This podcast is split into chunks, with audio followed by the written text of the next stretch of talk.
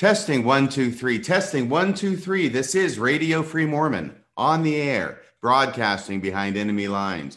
Tonight's episode, we have with us in studio, or at least in another state, appearing on the same screen with me, the one, the only, Kerry Shirts, also known as the Backyard Professor. I'm not sure people may know you better by the Backyard Professor than Kerry Shirts. Kerry, welcome on the show. Well, thank you, RFM. I'm I'm really happy to be here. This will be a lot of fun, I think. Well, I just want to give folks a brief understanding of who you are in case they don't know. But you have been historically a monumental force in Mormon apologetics, particularly with the Book of Abraham. Now, don't shake your head at me, young man. You know what I'm saying is true. We can all see you. Okay, so anyway, no, this is true. Um, Kerry has gone on to do a number of videos that were put up on YouTube by you about Book of Mormon and Book of Abraham apologetics under the title The Backyard Professor. And what has happened is that he was also one of those who was instrumental, actually, one of the founders of the Foundation for Apologetic Information and Research, which is what it was originally known by, but FAIR, the apologetic, the Mormon apologetic uh, website and information site. He was one of the founders of that, and he'll tell us about that story.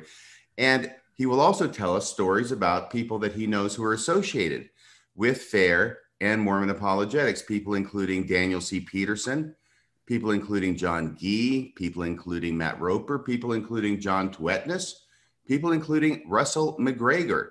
And some or all of these people you may know, but if you don't, by the end of this program, you will through the stories that Kerry Shirts is going to tell us about those experiences.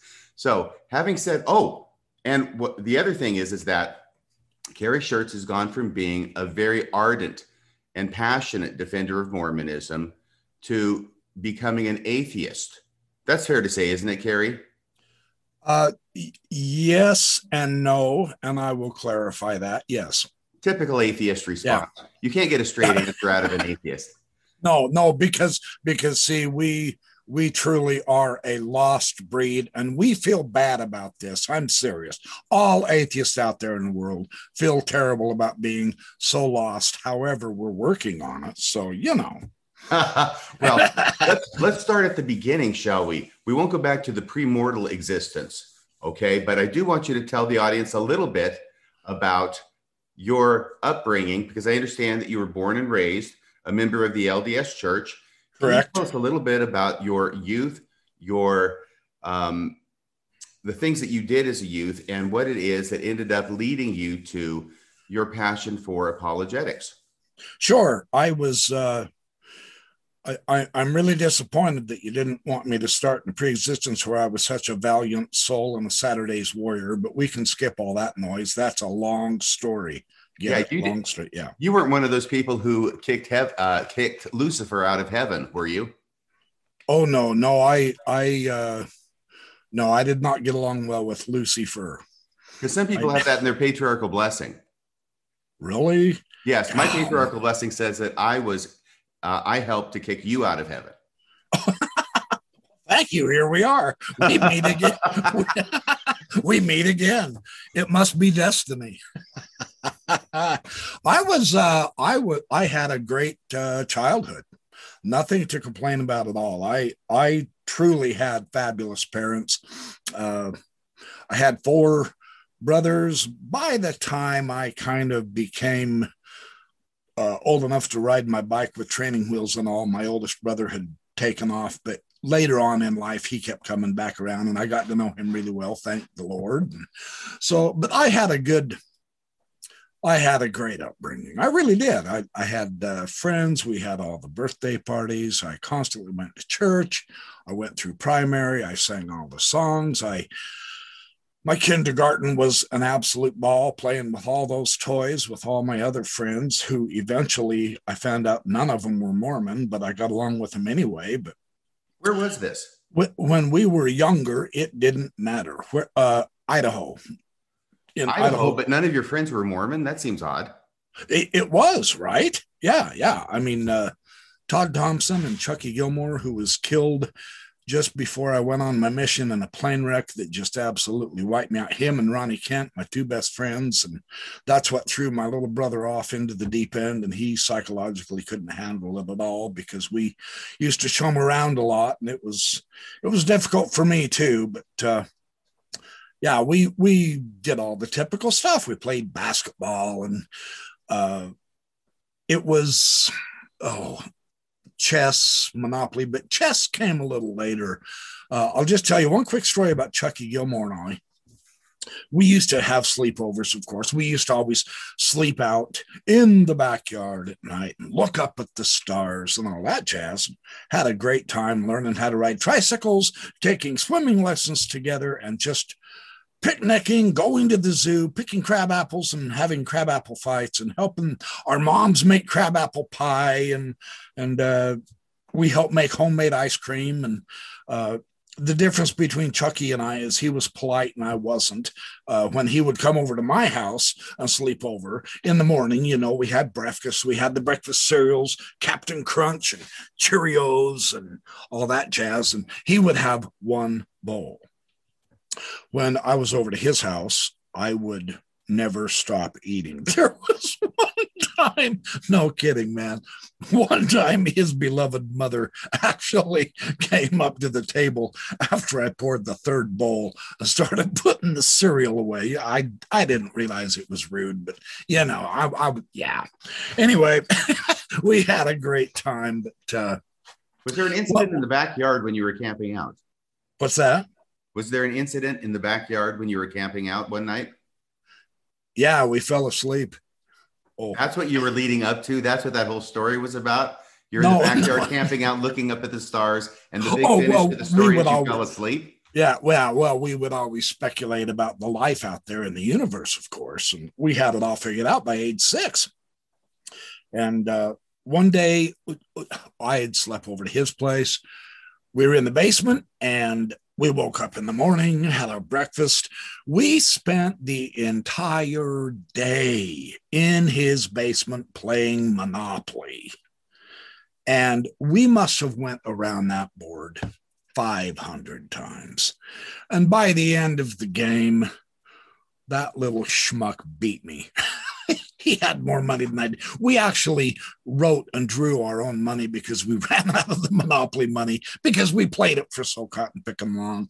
And so, but when I, when I went home and my mom had called and his mom had said, yeah, yeah, the boys are down in the bay. Everything's fine.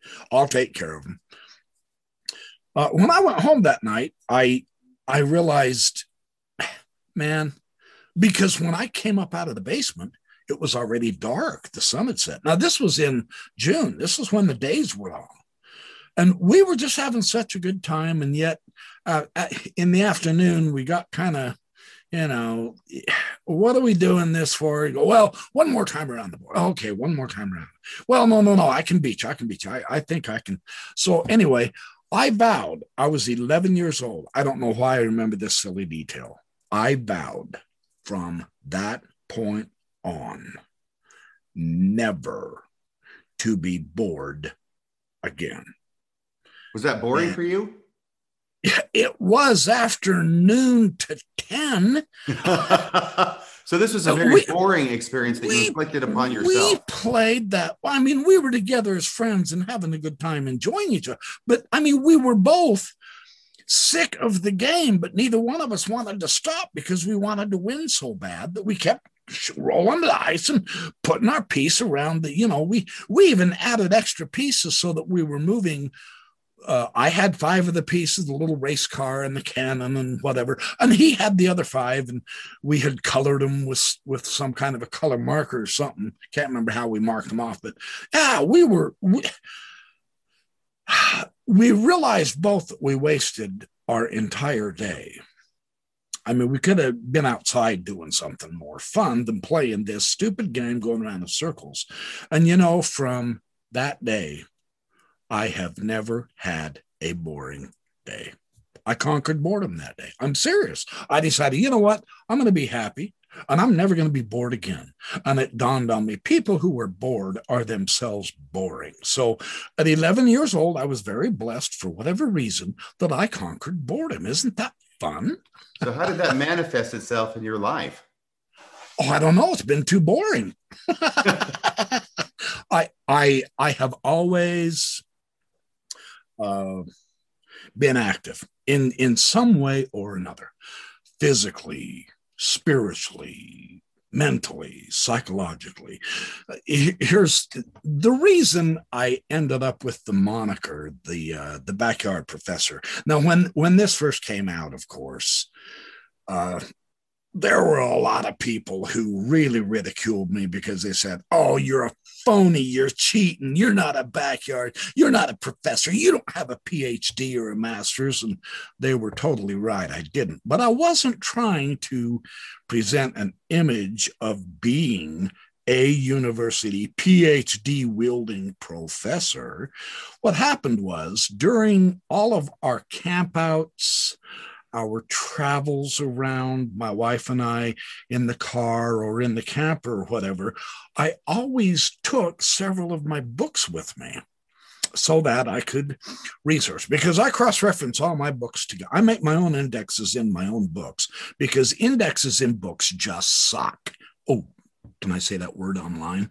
Yeah, you can say the, that word. Oh, okay, okay, sorry. Yeah, uh, no bleeping yet.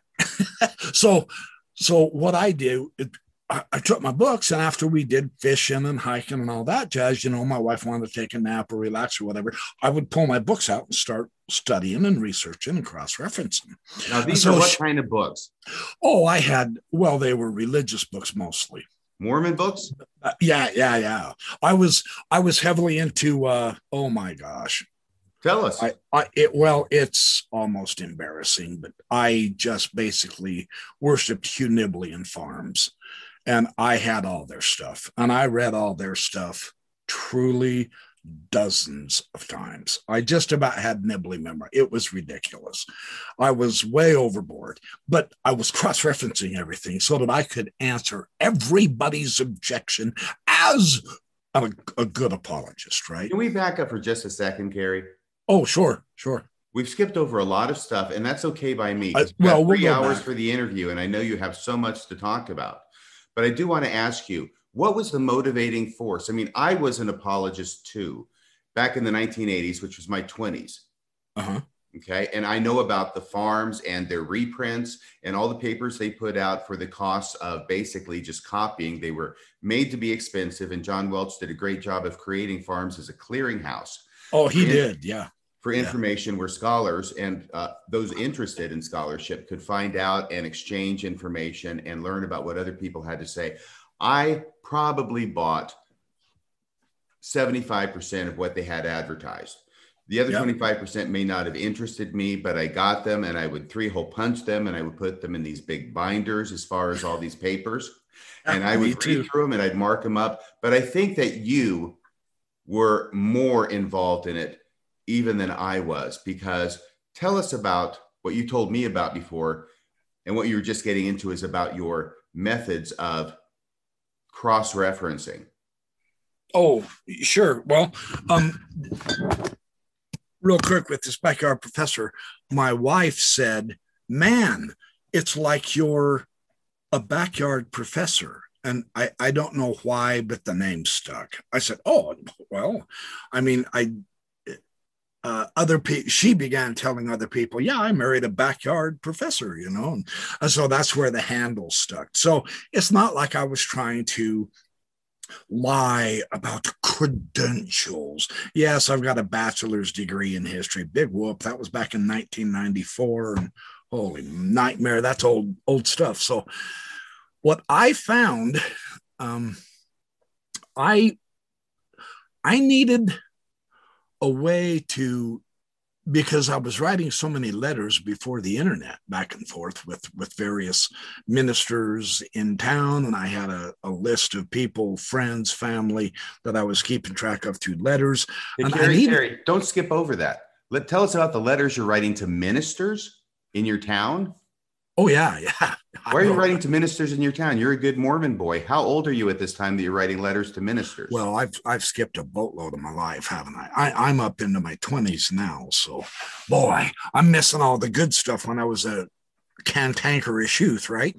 Uh, yeah. So, um, I basically it was my post mission time just before the internet and I came home, I went to Missouri St. Louis Mission. See, I did everything that a, a, typical good Mormon does. I mean, I was raised up through the priesthood, deacon, teacher, priest. I was, I always prepared the sacrament. I always passed the sacrament. I always blessed the sacrament. I never missed anything. Um, and, and then of course, I memorized all the missionary discussions before I even got to the MTC, man. It's I would take, you got, it's a good thing you got called English speaking. Oh boy, I'll tell you what, I'd have, I, although I really wanted to go to the German stuff, but I wish I'd have went to Germany, but it's okay. Missouri was fine except for the weather. And that happened every day, unfortunately. So so you memorized all the discussions. By the way, for those of us who aren't familiar with ancient history in Mormonism, back in the day, when you went on your mission and when I went on my mission, we actually had to memorize word for word all of the missionary discussion so we could present it in a way that was approved of by the church.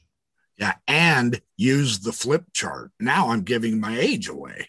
You had to memorize when to flip the next pic- picture. So, yeah, I I had all those memorized. Then I went on my mission. What year fr- were you on your mission? Uh 79 to 81 or actually technically yeah the very end of 70 80 to 82 79 to 81 when were you in the mtc at, at that era. Uh 79 when? Dude I, i'm i'm 60 years old. You expect me to remember that back far well, back? yes i do it, because i was there from november of 79 to January of 80. Oh my gosh. Were we, we there at the same time? We very well might have been. I am not kidding. Yeah. Because see, I graduated in high school in 79 in June. And uh yeah, I was there by golly. It might have been I got my mission call. I I it's not that important, so we don't have to. It is too. This is critical. We have to go back to this. No, I'm kidding. So anyway, yeah, and and I had a good two year mission. I worked hard and read a lot. And the only mission rule I really truly broke, I was always way up before uh, the time. I, I wasn't one of those sleep in. I was I was anxious sleep until six thirty like everybody else. Oh heavens, no! I was. Why did up, you get up early? No, I was up five o'clock so I could do some studying. Yeah. Okay, but that's not the only mission rule you broke, is it? Yeah, that's the only one. No, hang on. There's certain things in your mission and in my mission that we are allowed to read. Yes, yeah. Talmage, McConkie. Yes. Well, not McConkie so much. Talmage, Jesus the Christ, and Articles of Faith. Right. I had I had pocket editions of them, and I read each one of them about eight times.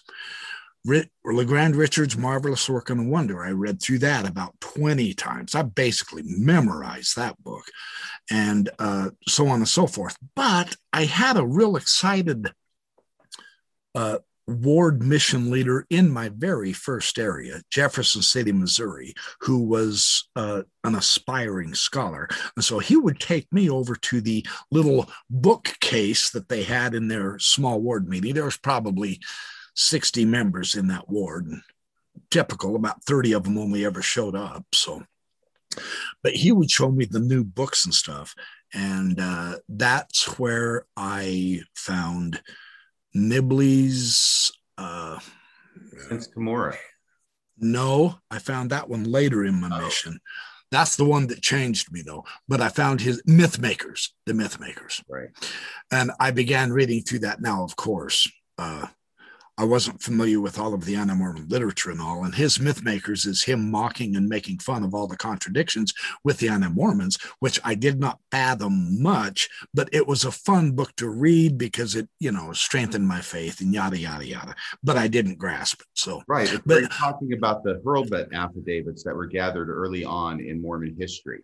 Correct. Yeah. And I, I was not aware of any of that in church history because, of course, they didn't teach us that in Sunday school and seminary. I wasn't either when I read it, and I got it as a, um, it was an out of print, but I got it at a church bookstore somehow and paid the price for it because it was out of print. And I read through it.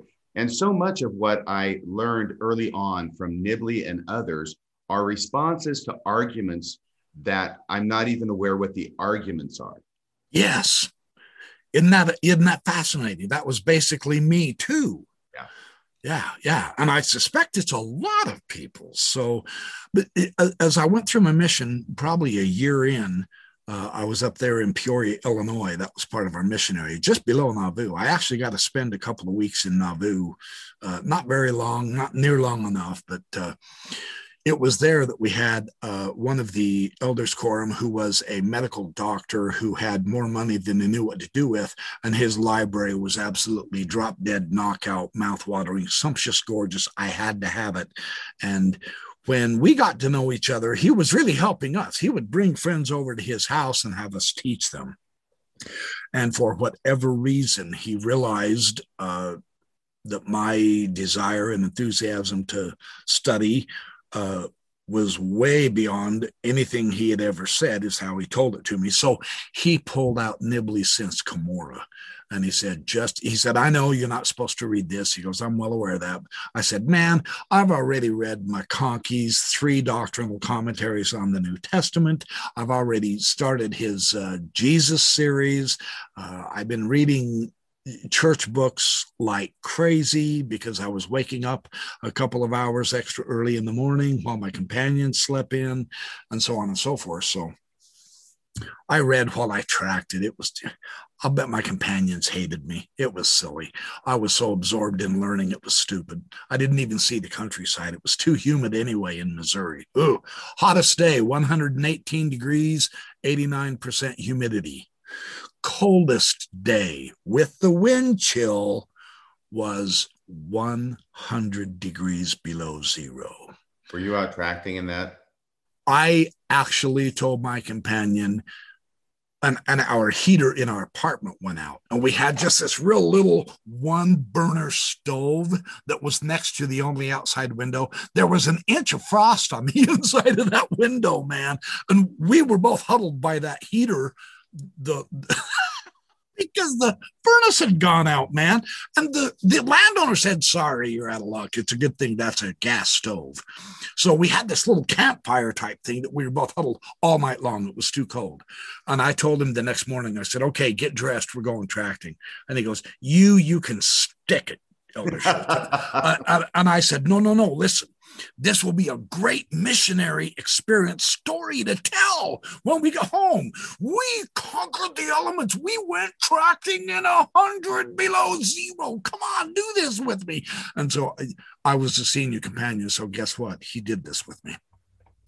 And we went right next door just as fast as we could and knocked on the lady's house, right? You see her flick this curtain to the side, and we knocked again. And she hurried up and opened the door, grabbed us both, pulled us in there. She said, You get your scrawny little butts in here, and slammed the door. And we said, Hello, ma'am, we're missionaries. And she said, I know who you are. She said, This is not funny. This is not cute. You do not need to be out there. I don't want to listen to a thing you have to say. You get your butts back in your apartment. you know, so much for spreading the gospel. So, but, but I, I went. Tra- story. Yeah, but I went tracking in 100 below zero weather. So there you are. How well, valiant I was. So. That's a great story. And I appreciate uh, it. Can we get back to Since Cumorah? Because I actually read this before my mission. Oh, lucky. When I was 18, I went on my mission. When I was 19, uh, uh-huh. I had a neighbor in the neighborhood who had uh, some of these books. They were members of the church. And I got Since Cumorah, I'm pretty sure, off their bookshelf. And I read it at home as I could. And my recollection of it is, even though I wasn't really understanding a lot of what was being said, because there's so much background information that I don't have. Right. Yeah. Church and an 18 year old. But basically, Nibley putting in a volume the different evidences that he feels support the Book of Mormon and probably Mormonism, but probably most specifically the Book of Mormon, since it came forth from Cumorah in the sure. 20s. And I think there's talk about the Dead Sea Scrolls in there as well. Oh, there is Dead Sea Scrolls, cement, linguistics. I mean, that book had it all. It was a missionary's dream come true, man. I read that book the day that guy gave it to me. I lied. I did break a mission rule. I did not go to sleep that night. And you're reading books that are not on the approved list. That's irrelevant. They're Mormon apologetic defender books. Dang it. Uh, actually, my mission president got on me for that. And I got mad at him at my end interview. And I said, listen, yes, I broke the rule and I did it. Yeah, you're right. And I, but I was not reading Sports Illustrated swimsuit editions. I was not reading the Gentile materials. I have been reading church commentaries. I have been reading materials on the doctrine, you know, the typical justification. I've been reading Hugh Nibley, and he said, You broke the mission rules. You had a failed mission. Wait, he said you had a failed mission? Is this at the end of your mission or something? Yeah, on my going home interview, man. You had a failed mission? Yes, because I deliberately broke that rule. And I, I'm telling you that I, uh, yeah. How did that make you feel? Uh, just really jolly, rosy, and a warm bo- burning in my bosom. Uh, that was horrible. I, I couldn't believe it. I said, man, I have busted my butt uh, I trained missionaries that you deliberately sent to me that no one else would train because you told me I could at least get them up by 10 o'clock in the morning. I had an elder. I had an elder who was a car mechanic, and he felt like his mission was to fix the fleet of mission cars, and he would not tract, and he would not get up until 10 in the morning, and he would go to bed at about nine. He did nothing. Terry, I want to tell you here's an example of how fast time flies is that we've got three hours for this interview. We're already half an hour into this. No way. Way. Uh, so I'm giving you a heads up so you know how fast time can fly. Can you tell us how since Cumorah changed your life? I haven't even said anything yet. Holy cow. I apologize for the misery with which our hearers might be going through. It's not my fault. I can't help it. I will um, try and rule with an iron hand now. Yeah, yeah. Thanks, Bishop. Since Cumorah, since Cumorah, since, since was for me the perfect start. That is where I got the apologetic spirit because during the discussions from that point on on my mission, I began to slip in evidences of the Book of Mormon. I read the Book of Mormon once a month, every month on my mission. By the end of my mission, I just about had it memorized. There wasn't a scripture you couldn't mention that I knew exactly where it was. I knew where every story was.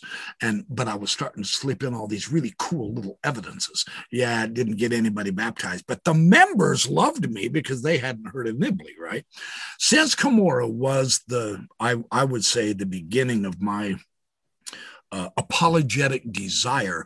But w- what really cemented it was when I was in Nauvoo at the bookstore, I found his An Approach to the Book of Mormon. And by the time, now we were all out of area because we had a mission conference at the time, and I had a five hour trip back, and it was the zone leader that was taking us home. And by the time we got back to our flat, five hours later, I had that book read. Wow. Now, an approach to the Book of Mormon by Hugh Nibley is unusual in that it was actually originally a priesthood manual yes. that was used in the church, I think in 1970 or so. No, no, 1957. Oh, that yeah. early. Okay. Yeah. Yeah. Uh, and it, it's really too bad that the church didn't keep doing that policy of getting good product. Yeah, see, I was born in 61, so that was just a little bit before I was a Twinkie in my mama's eye. Yeah, the reason so, I was thinking 1970 is because if memory serves, it was none other than Joseph Fielding Smith who wrote the introduction. Yeah, yeah, it was. Yeah. Uh, it, it was amazing that he could get so far off base after reading Nibley with his ridiculous, silly, unbelievable fundamentalist mindset but you know that's neither here nor there that's that's his cross to bear but and this is a great example that date of 57 is important because this is a significant difference between pre-correlated Mormonism Oh yeah, and yeah. correlated Mormonism. And the Yeah. correlation program started in 60, 1960, I think, or so. Yeah. And it took a while for it to become part and parcel and enmeshed in the church, probably about 20 years, actually. It did. Um, in 79, it seemed very open, much Right. more fascinating, much more uh, interested in finding out things and learning things and being open to new Yeah. information. And then shortly after that, it really seems to have clamped down on that. well, well, uh, Nibley in his uh, BYU commencement speech, "Leaders versus Managers," was trying to tell the brethren, "Hey guys, uh, you're really doing this stupid and wrong." He was talking to the church. Well, it uh, seemed to nobody- too.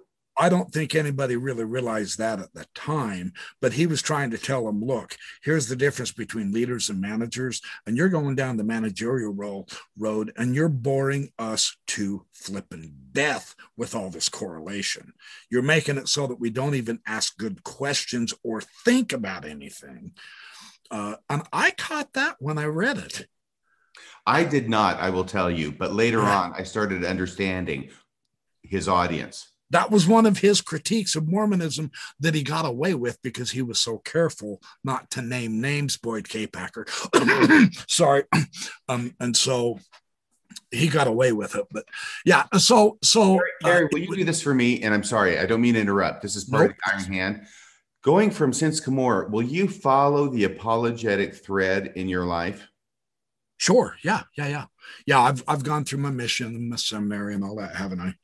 That's typical stuff. So sure. So I came home.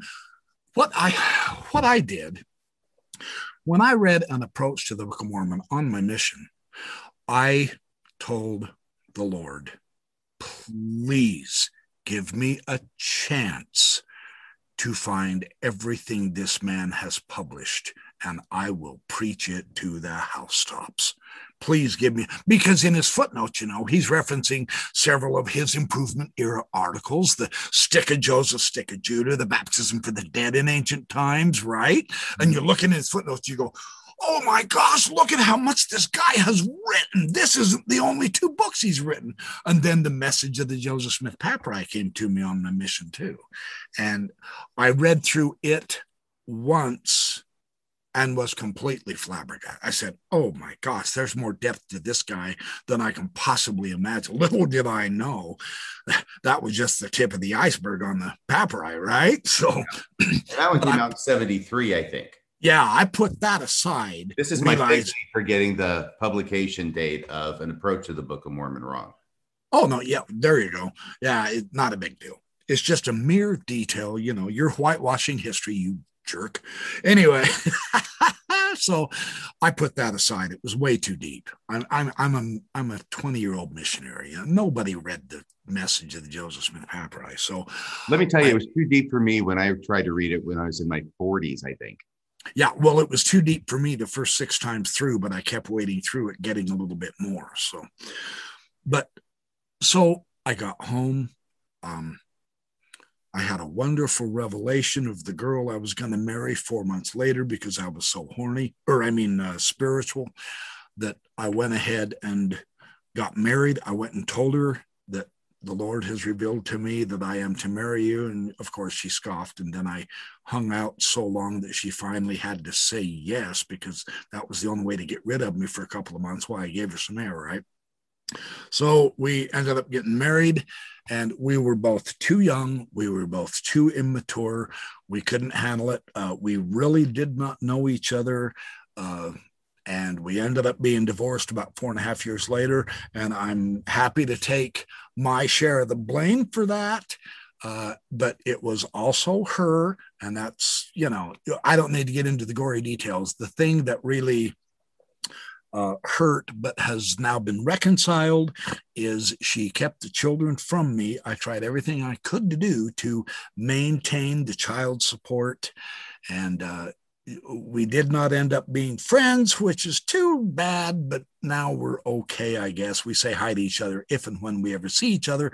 But I didn't see my kids for years. Later on, she tried to get me to uh, release my legal obligation over my children, and she would drop the child support. And I told her to stick it. And I kept paying the child support. I paid every cotton picking penny, and yet I still didn't get to see him. I went to court. I lost because I was behind on child support by $10,000. I was a poor, starving artist at that time.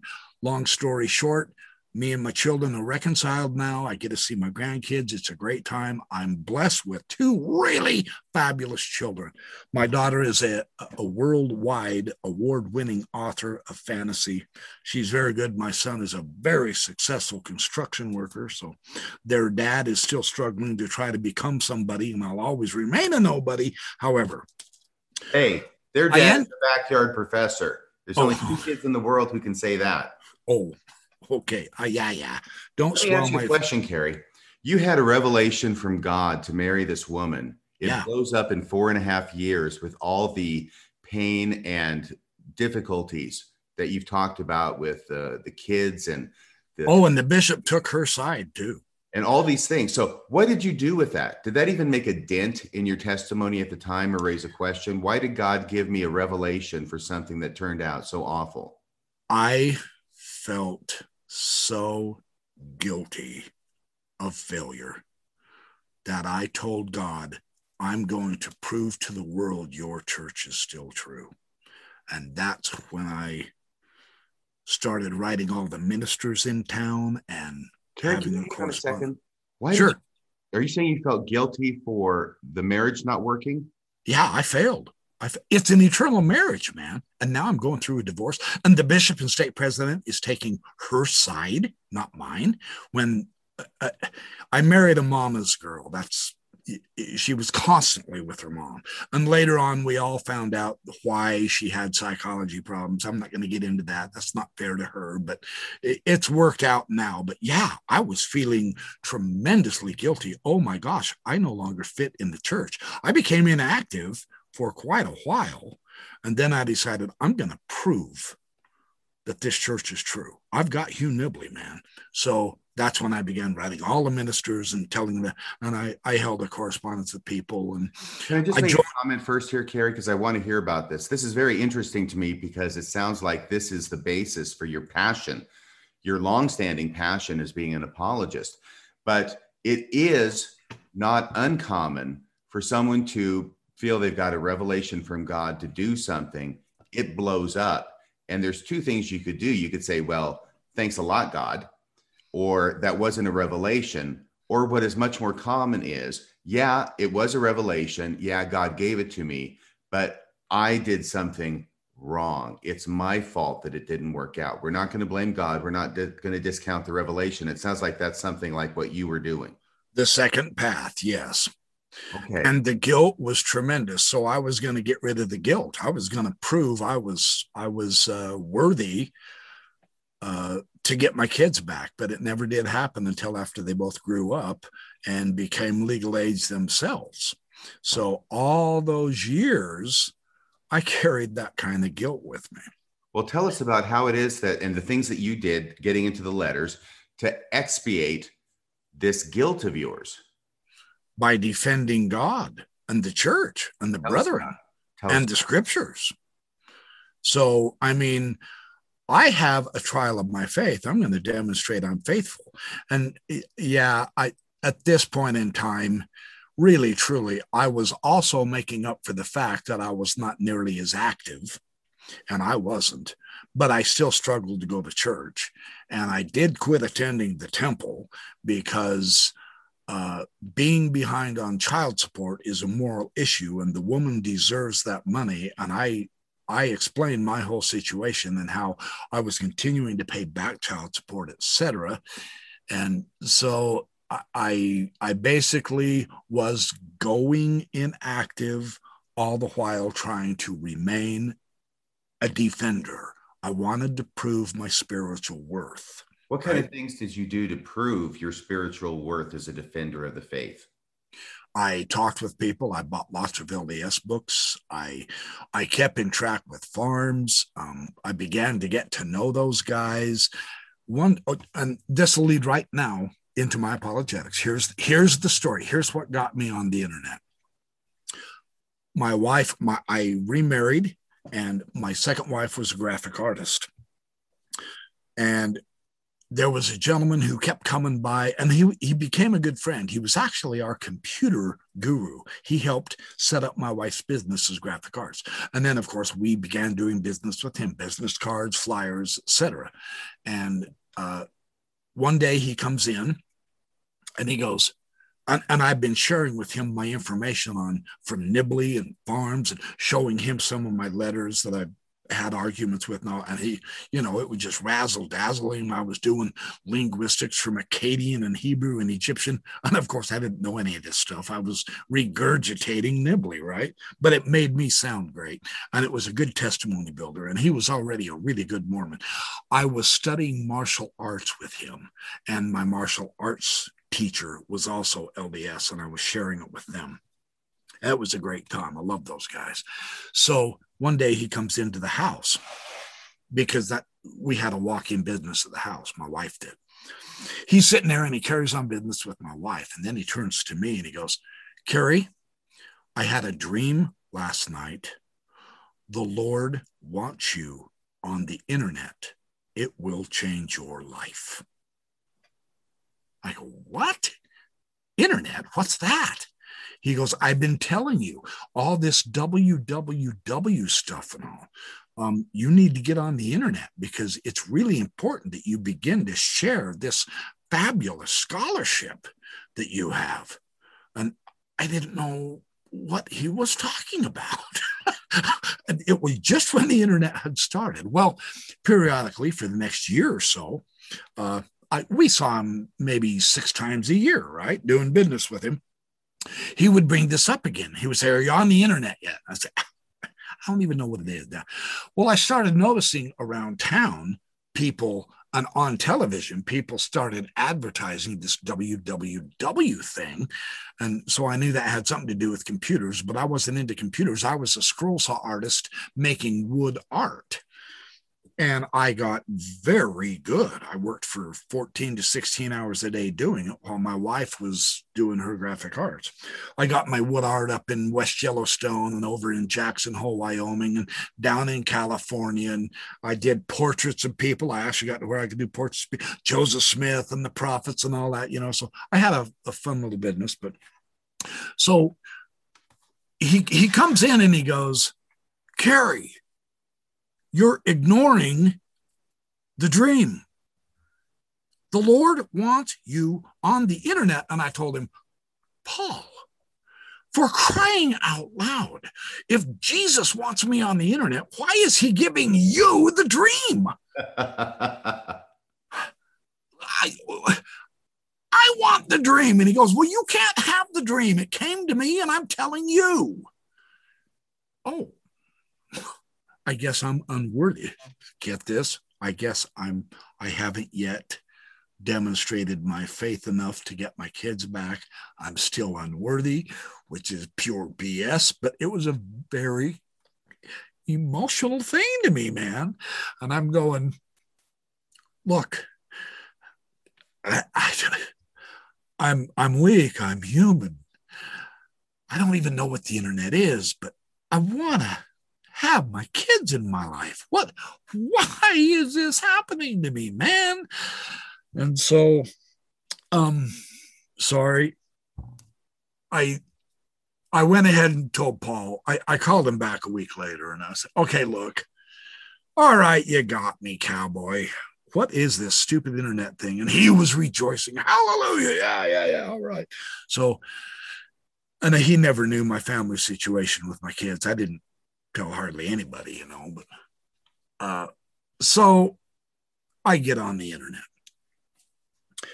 And, you know, the first week or two, I, I couldn't see the big deal about it. So Paul would come over and, and help show me around and, and all that jazz. And he came over one time and he was really super duper excited. He goes, I have the place for you on the internet. He goes, let's, uh, he said, come on over to my house. Let, let's go jump on the computer. And I go, all right, all right. Jumped on the computer and he takes me to this message board, what is called a message board. And he goes, See, this is called the Alt Religion Mormon Message Board, Kerry. I go, Yeah, all right. And he goes, Dude, instead of writing a single letter to a minister, you can write the information here and post it on the message board, and hundreds of thousands of people are going to read your scholarship. And I go, What? hundreds of thousands. How can I? It's just a screen. So I still didn't understand, right? New technology. So he he says down, he says, doggone it, Shirts, listen to me, and I'll explain this to you. Once it clicked what the internet was, I was there. I started posting on the alt religion Mormon message board. And there are some you know we're on the uh, dr shades message board right? By the way any of you listeners who are still here with us which will be miraculous all two of you the two who've remained this long you guys need to go to the dr shades message board. This guy has a great message board no censorship you got different sections so anyway yes you're welcome dr shades that's my plug and if i can also add it's called discuss mormonism Dot com. Yes, correct. Yeah, yeah, you're right. I, I call it Dr. Shades, but it is called discussmormonism.com. Is this and happening around 1990? What's that? Is this happening around 1990 when now you're starting to realize the It was 1980. Yeah, it was 1988 about then. Okay. Well, well I started posting hundreds I, I, and I know this is ridiculous, but hundreds of posts a day on this stupid message board. And you're doing the opening post? What's that? You're doing the opening post, hundreds of opening posts. Yeah, yeah. I'm just I'm sharing the good news of Mormonism and why it's so authentic and true. And refute Hugh Nibley. I double dog dare you. I can refute any argument you want. Bring it on. And so, of course, people started bringing it on, and be no when i was at Ricks i forgot to tell you. Sorry i jumped ahead. When i was i went to Ricks college two years during my marriage got my associates. And it was just general studies. While i was at Ricks i found the improvement era in the open stacks. It was not in the special collections, it was in the open stacks. So I went to the index of the improvement era and looked up Guess who? Not Joseph Fielding Smith. and I started finding Hugh Nibley's articles that I had read in Poster Book of Mormon. So I worked in the library to help pay for my tuition and stuff like that. Forget that. I took all that money and photocopied every article of Hugh Nibley I could. And of course, the Improvement Era articles led me to the BYU studies. And of course, BYU studies led me to the Sunstone. And the Sunstone led me to the dialogue. Well, back then, it was all in the open shelves. I had free act. I photocopied everything and I read it all. This is when I began to get the foundation for grasping the background to the message of the Joseph Smith Papyri. Okay, so now all that said, it was all of that noise, all of the Hugh Nibley stuff. And, and, one of the things that really impressed Paul was when I shared Nibley's Baptism for the Dead in Ancient Times. That blew his, it blew my mind. It was just fantastic. It was awesome. So, okay, now fast forward back to where I am on the internet for the first time. I have hundreds. I have a pile I mean, two to three foot pile, I'm not joking, of Nibley's materials. And several other, uh, and the FARMS had been gotten go. They started about 1981. 1980, 1981, Jack Welch had them going. And by the time I was up there into 88, 89, FARMS had become a regular month. I was subscribing to their insights and stuff like that. So I was using their materials too. Well, put me on the internet and hot dog baby. Here we go. Let's show the critics who the boss is. Yeah, you chumps, you had. I'm here. Uh, pure arrogance, right? I mean, it's it's almost embarrassing at this point how ridiculously combative I was. I, I was out there, nobody's to make fun of my religion. I'll show you, and just wiping them out in my mind, right? Now, I, and and if he does bother to listen to my waste of time here, um, I'm going to ask a couple of people on the Mormon Discussions news group. I do believe we have a couple of those regular posters who were with me on Alt Religion Mormon arguing against me. I do believe there are. I'm, I'm not quite sure which one, but I'll ask them, or else they'll tell me. Anyway, so now I'm beginning to get the actual response to the apologetic instead of Nibley's take on what the critics mean, instead of Nibley's take on the arguments against the Book of Mormon. And this is why I, I really enjoyed having the expanded FARMS materials because they had realistically discovered the same thing. Nibley was a voice. He was a voice, but he was only one perspective, a very powerful one. But FARMS had started finding other stuff, other ways to show the authenticity of the scripture that nobody else had, including Nibley. And then, you know, you had Dr. Sperry back then and John Widtsoe, the generation earlier, when Nibley was a child. And John Widtsoe was kind of a, uh, an apostolic apologist. You know, he wrote the Rational Theology, he wrote the Joseph Smith as a Scientist, and Evidences and Reconciliations. Jinx. Yeah. three volumes. I I have the three in one volume. Yeah, baby. I was special. So anyway, I'm ranting and raving and arguing back and forth. Well, I kept having to repeat the same stupid stuff. I mean, come on, you guys. How many times do I have to tell you why uh, the name of Alma is a genuine, ancient, authentic name? I've told you that 20 times. Well, as it was, because I was so voluminous, I mean, I was getting a hundred emails a day and I was answering every one of them. And I mean, this went on for months. There were several LDS people who began to notice that holy cow, this guy is a one man wrecking crew. He is just taking on the whole pack of wolves here. We probably ought to help him. Now, and this is my arrogant, vain way of explaining their perspective. I doubt they thought that, but they really began to email me saying, that was a fantastic answer. We've never seen that. That was good. So, would you mind if I reuse that argument? Because I also have people, we've noticed you're complaining that people keep repeating the same question. So do we. We get that same thing too. But your answers are the best answers we've had. May we use them? I said, well, of course. This is for Jesus. This is for the Book of Mormon. This is for the church. Of course, you can reuse them.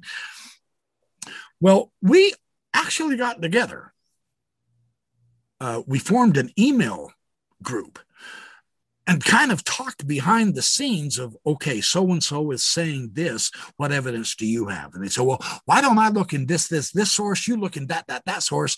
And then the other person would say and i'll look into the uh, the the conference reports the general conference. So we began to pool our resources and then spit out answers.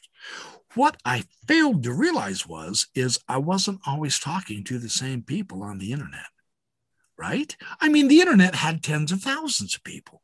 So when new people would come on, they would ask the obvious question that had already been asked a hundred times. And I was thinking they were just messing with me, but it was new people. Well, when that dawned on me, and it dawned on us, four of us, Daryl Barksdale, Julianne Reynolds, Scott Gordon, and Kerry Shirts formed FAIR, the Foundation for Apologetic Information and Research. I was one of the founding fathers of it. What they all said at that point, they asked, Do you want to be the president? I said, Oh, heavens, no. No, I love to research and write and read. I don't want to sit at a desk doing administrative tasks. You know, I had all the wrong imagery in my mind. No, I want to be on the front lines. I'm the warrior, so to speak, you know. So I became the director of research.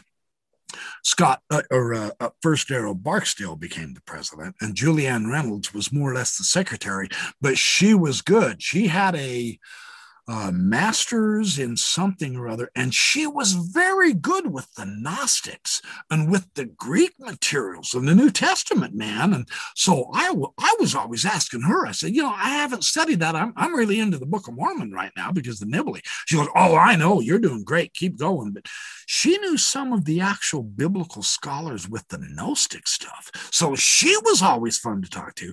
And Daryl, he was a basic, Daryl was a phenomenal cartoonist. He was a national syndicated cartoonist. He had a wicked sense of sarcasm and humor that just jived with me. I said, Yeah, baby, we're going to rock and roll. We are going to kick some rump, mama. Here we come, critics. And so we started fair.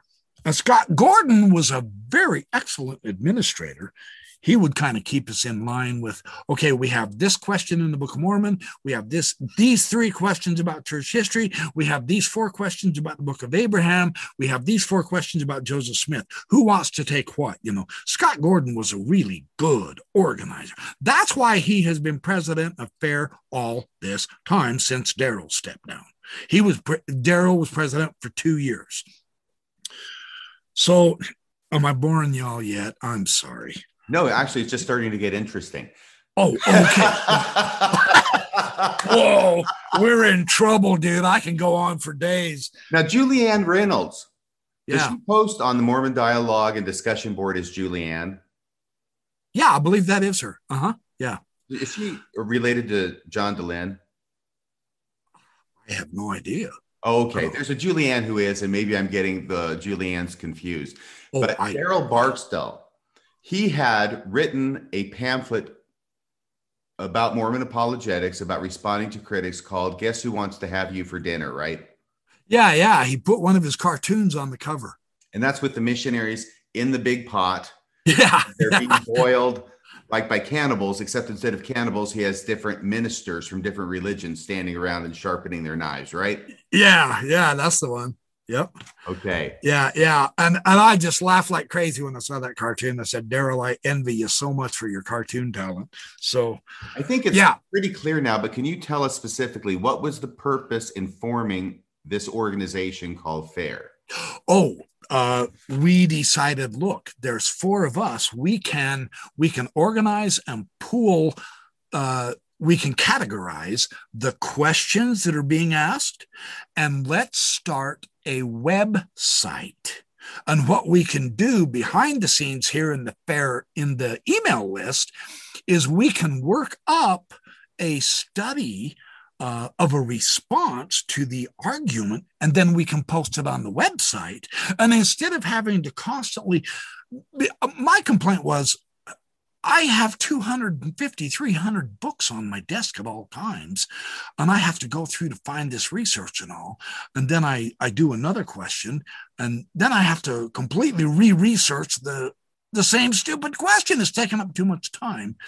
By having the website, we put the article on the website and just refer people to it. Hey, we're talking genius here. Now, this is the original days of the internet, you know. What? Nowadays, pardon? What year was this? Oh, let's see. We had our, when was our first fair conference? Hang on just one sec.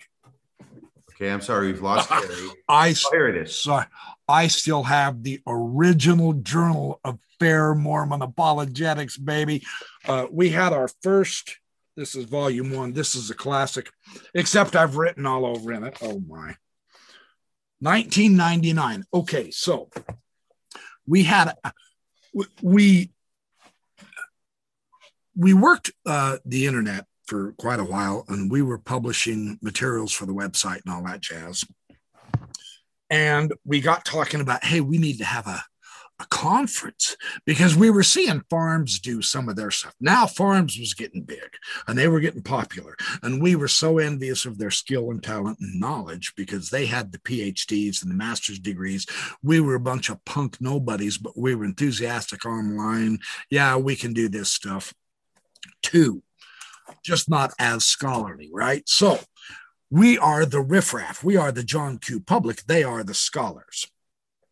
So as time went on, uh, we decided let's uh, let's do a conference and let's get all of the uh, farm scholars to come to our conference and our own people. Now, at this time, it was after this conference. We we had the conference. It was, in my opinion, a huge success at the time for our first one. This is the this is the write up on it. At this conference, I was so gung ho enthusiastic. I've got to tell you this story. This is where I became friends with John Tvedtnes. The man had a heart of gold. He was awesome. He told the uh, he told the scholar, and he told me he said this. He told me later on that he told him this, and I guess that's why FARMS kind of uh, got to know who I was a little bit. Uh, John told him, "Don't underestimate this Kerry Shirts guy. He really has a gift." And, and I mean, John's dead now, but thanks, John. That was very kind of you. It was not true, but it was very kind.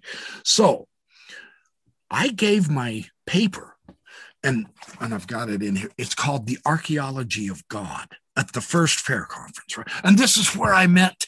Uh, oh, uh, what's his nose? Oh man, I hope he doesn't get mad at me for calling him that. Uh, Kevin Barney, yeah, Kevin Barney. The and he he has great knowledge with uh, biblical Hebrew, and now he's expanded into biblical Greek, and uh, he done a little bit of German. But Barney is just I mean, he is a cut above the rest. This guy is so good. I love Kevin Barney. So I gave a talk on the archaeology of God. I spent one year on this stupid paper because we knew a year in advance we were going to. And I said, okay, this is my first conference. I want to make this little baby count. I want to really make a big splash in the world. Watch out. Here I come, baby. And I had 690 foot notes. it's ridiculous paper. And I showed all of the archaeological discoveries, you know, the old the, the inscriptions, the the ancient texts, yeah, the Dead Sea Scrolls, the Nag- I showed how all of the ancient inscriptions and stuff demonstrated that the Mormon idea of God was more valid archaeologically than the Christian idea that God is just a spirit without a body. And now, I'm not kidding. There are archaeological texts. Mark Smith, one of the great biblical scholars, anybody who's studied the Bible knows I'm not buffaloing here. Mark Smith, you guys. And uh, uh, Frank Moore Cross, he's another one. I'm trying to think of who else. Uh, I've got their books around here somewhere not so much Joseph Fitzmyer, but Mark Smith is the man, Mark D. Smith. He wrote the monotheism of, of early Judaism in Israel, and and uh, oh William Dever, William Dever, yes, and he wrote, "Did God have a wife?" And he answered that in the positive because of the archaeological materials. Well, some of these early Ugaritic. I, I say Ugaritic. I got to be careful here. It might be the Akkadian. It's been a while since I've read this stuff I've got we'll it. Forgive in... you. We'll forgive you. Okay, now, thank you. Anyway, question. Uh, but oh, oh, just one sec. There are texts that discuss El, who in LDS parlance now is Elohim, the Father, See, Joseph Smith really messed it up by saying that's God's name. Okay, let's forgive him for that for now. El, the ancient Canaanite god El, and his sons, the 70 sons of the nations. Yahweh is one of them. You've got Baal. You've got Baal's argument with Mot, death, so on and so forth. El is described as the grand old man, the white haired, long beard, the typical depiction in the cartoons of God, but it describes him with his can I say this word without getting bleeped? His organ, his penis. The text describes it. And so, in my Archaeology of God book, in my article, I describe this. God has a body, man. It talks about the hand of God, his head, his beard, his eyes, etc. Well, this is an anthropomorphic deity. And so I said, archaeologically, this confirms the Mormon view, not the Christian view. That was my whole intent. I read this whole stupid paper, dude. Now, I'm not kidding. I'm going along thinking I'm having a blast. I mean, the room is full of, uh, oh, there might have been, what, 20 of us, maybe max. It was a small conference. It was our first one, you know. But, and, and thank goodness, uh, I mean, Dan Peterson, that's when I met Dan Peterson. John Tvedtnes was there. John Gee, I met Kevin Barney. Uh, there were several other people that we met and talked with. And I'm sitting there reading my paper, trying to get everyone excited and all, you know. And about an hour and a half into this stupid thing, John Tvedtnes is in the back, right? And he somehow he got a hold of a uh, a cardboard placard, and it was probably two feet by three feet, right? And I was talking, and when I look over to him, he holds this placard up, and only only I can see it because he's in the back. And it basically said, Shut up already. You're done. We got the point. You're going on too long.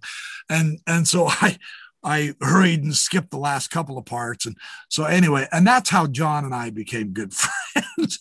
and he said, dude.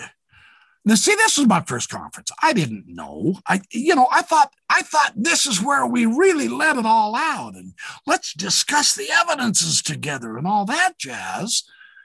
And he said, dude, it's a conference for Pete's sake. You're only supposed to speak for 15 to 20 minutes. What are you doing talking for two and a half hours? And he was laughing with me and teasing me. So uh, he, I think he moniked the name the long winded backyard professor for me or something like that. But anyway, okay. What well, next? Continue with FAIR and your relationship with FAIR. So you've got this website up. You're putting up great scholarly answers to refer people to. Right. Are dealing with questions coming in electronically from people who are having questions about the church. They have doubts. You're helping to minister to them and helping them find faithful answers to their questions. You're starting this conference now, and you're starting to make contacts through the conference with other big names in farms. Right. So take us from there. Okay, well, uh, at that conference, Matt Ro- oh Matt Roper, I met Matt Roper there too. Matt Roper and John Tvedtnes. Oh, and D. Charles Pyle. Man, I can't forget him. He'll slap me silly if I'm not careful. Uh, John Tvedtnes and Matt Roper and I shared a bedroom at D. Charles Pyle's house during the conference. It was held in California. Now, don't get all hyper on me. It was a bunk bed. Uh, Tvedtnes slept on the bottom bunk. I slept in the separate bed, and Roper was on the top bunk, and we didn't get any sleep at all. We had so much cotton picking fun. I never knew how funny John Tvedtnes was. That man is so hilarious. It, we just had a ball. Matt was telling us all about his. Uh, you know, if you read the Farms Review Books much, uh, and I did. I read them all several times. In fact, I cross referenced and indexed them all together with all of my other scholarly research, you know, Hyrum Andrus, God, Man, and the Universe, all the Nibley stuff, Terryl Givens, Barry Bickmore. Oh, we published Barry Bickmore's book too on the early church, uh, Res- Restoring the Ancient Church, Joseph Smith and Early Christianity. Barry's now doing geography, geography, geology uh, at BYU, a very good geologist, by the way. Uh, anyway, uh, so we we stayed up all night long just making fun of everything and and describing the conference and all that jazz. And they, of course, ribbed me about being so long-winded and putting everybody to sleep. And yeah, the room was hot and stuff. You know, it was in one of the stake centers down there in California. I I can't remember the name of this. Uh, doggone it the town. Uh, it was where the last stand of the redwoods are, and and I got to see the redwoods. Absolutely magnificent stuff. I mean, those trees make everything else look like toothpicks. They are astonishingly gorgeous. So, what was I lying about? Oh yeah, yeah, yeah. Um, Roper told me then that his big deal now he had dreams if you ever read the review of the books you you saw several articles of matt roper um, discussing uh, kind of sharing his idea and describing how the tanners are just slightly skewed they didn't quite have the correct perspective, uh, and that led them to make errors in their interpretation of scripture, of church history, of prophets, apostles, and so on and so forth. And so that's what we talked about all night long. Well, next time I went down to farms after the conference, uh, John Tvedtnes, which he was my best friend at Farms. He always invited me into his office. Kerry Shirts, come on in, man. I'll tell you about my latest research. And he was so good with Hebrew. Oh my gosh, he was an animal with Hebrew. Roper didn't uh, didn't analyze. It didn't seem to me like uh, he was getting his master's. He got his master's in some kind of a social uh, sociology, something or other but don't kid yourself. Uh, Roper was the backbone of research with farms. I, uh, the man was always up in the BYU. He knew exactly where to tell me to go find something in a subject. I said, hey, look, I'm looking up this and that in, in Judaism or, or something about the Old Testament, Hebrew, whatever. The Greek and the Septuagint. Where do I go? Oh, yeah, that's on the uh, the fourth floor. Go to aisle J, six feet down to the left. It's that third section up from the floor. And I'm not kidding, man. Every time I went there, it was there the whole set. He had the BYU's library memorized. He collected all of the Tanner's material. Dude, I had no idea they were so productive. I mean, the, the stack is two and a half feet to three feet tall, and there's 10 stacks of it, man. Gerald Tanner was an animal. he was publishing everything. And Matt told me he had a dream that he had reconverted the Tanners. And so, in order to help him fulfill that dream, first he had to collect all of the Tanners. And he, he told me about the politics involved in doing that.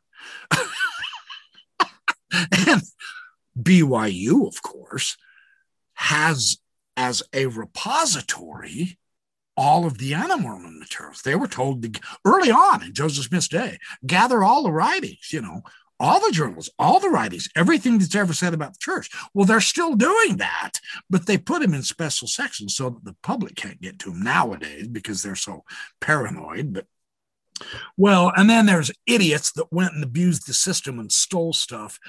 And I think the Tanners were partly guilty of that as well in some cases, especially with the papyri. But so, you know, but uh, Roper gathered all this stuff and he was writing on it. And he said he dreamed he reconverted them. So first you had to collect all of it. Well, Farms didn't like all that Anna Mormon stuff hanging around. So he kind of stuck it off in his corner desk.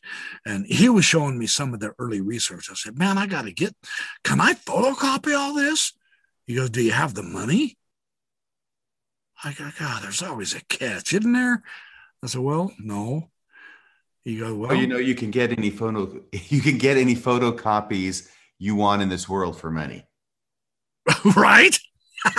or any book as far as that goes. Yeah. I know. So, and I never bothered with that. But when I when I went and visit with Tvedtnes, he would tell me his latest research and his uh, his fabulous uh, discovery in one of uh, these ancient books. And I, I mean, Tvedtnes's library was just mouthwatering, man. It was Farm's library, but um, his office had all the good, sumptuous early uh, Christian, the uh, the Coptic. He had the, and he did uh, he did study Egyptology a little bit. This was just before John Gee showed up at Farms. Uh, John Gee showed up the next year, and I got to know him not as well. John John Tvedtnes was much more. Uh, he was, and I'm gonna say, don't get the wrong impression. Um, maybe I got the wrong impression, but he was a, a slap you on the back. Hey, buddy, come on in. But but he was scholarly when he did his research. He was just down to earth. He was a human being. He was awesome. I love this man. We had so much good fun in his office. Talking about the latest research. You know, he said, "Hey, I'm I'm doing a big study on the uh, Testament of the Twelve Patriarchs." Well, he told me that for like four years, and of course, at this time in fair, I wanted to be very informed. I wanted to be a good apologist. Well, that means yes, be familiar with the Mormon material, but you also have to be familiar with the other uh, side, the other stuff. I need more non Mormons so that I don't come across as so subjective and biased, just quoting Mormons. So I needed to find materials that helped me uh, defend Mormonism from the non Mormon point of view it would give me an objectivity. So that's what I began to do.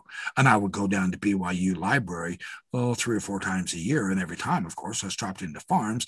Well, after four years, John Tvedtnes told me that it fizzled. The Testament of the 12 Patriarchs study wasn't going to go through, but he was doing some really good biblical material stuff.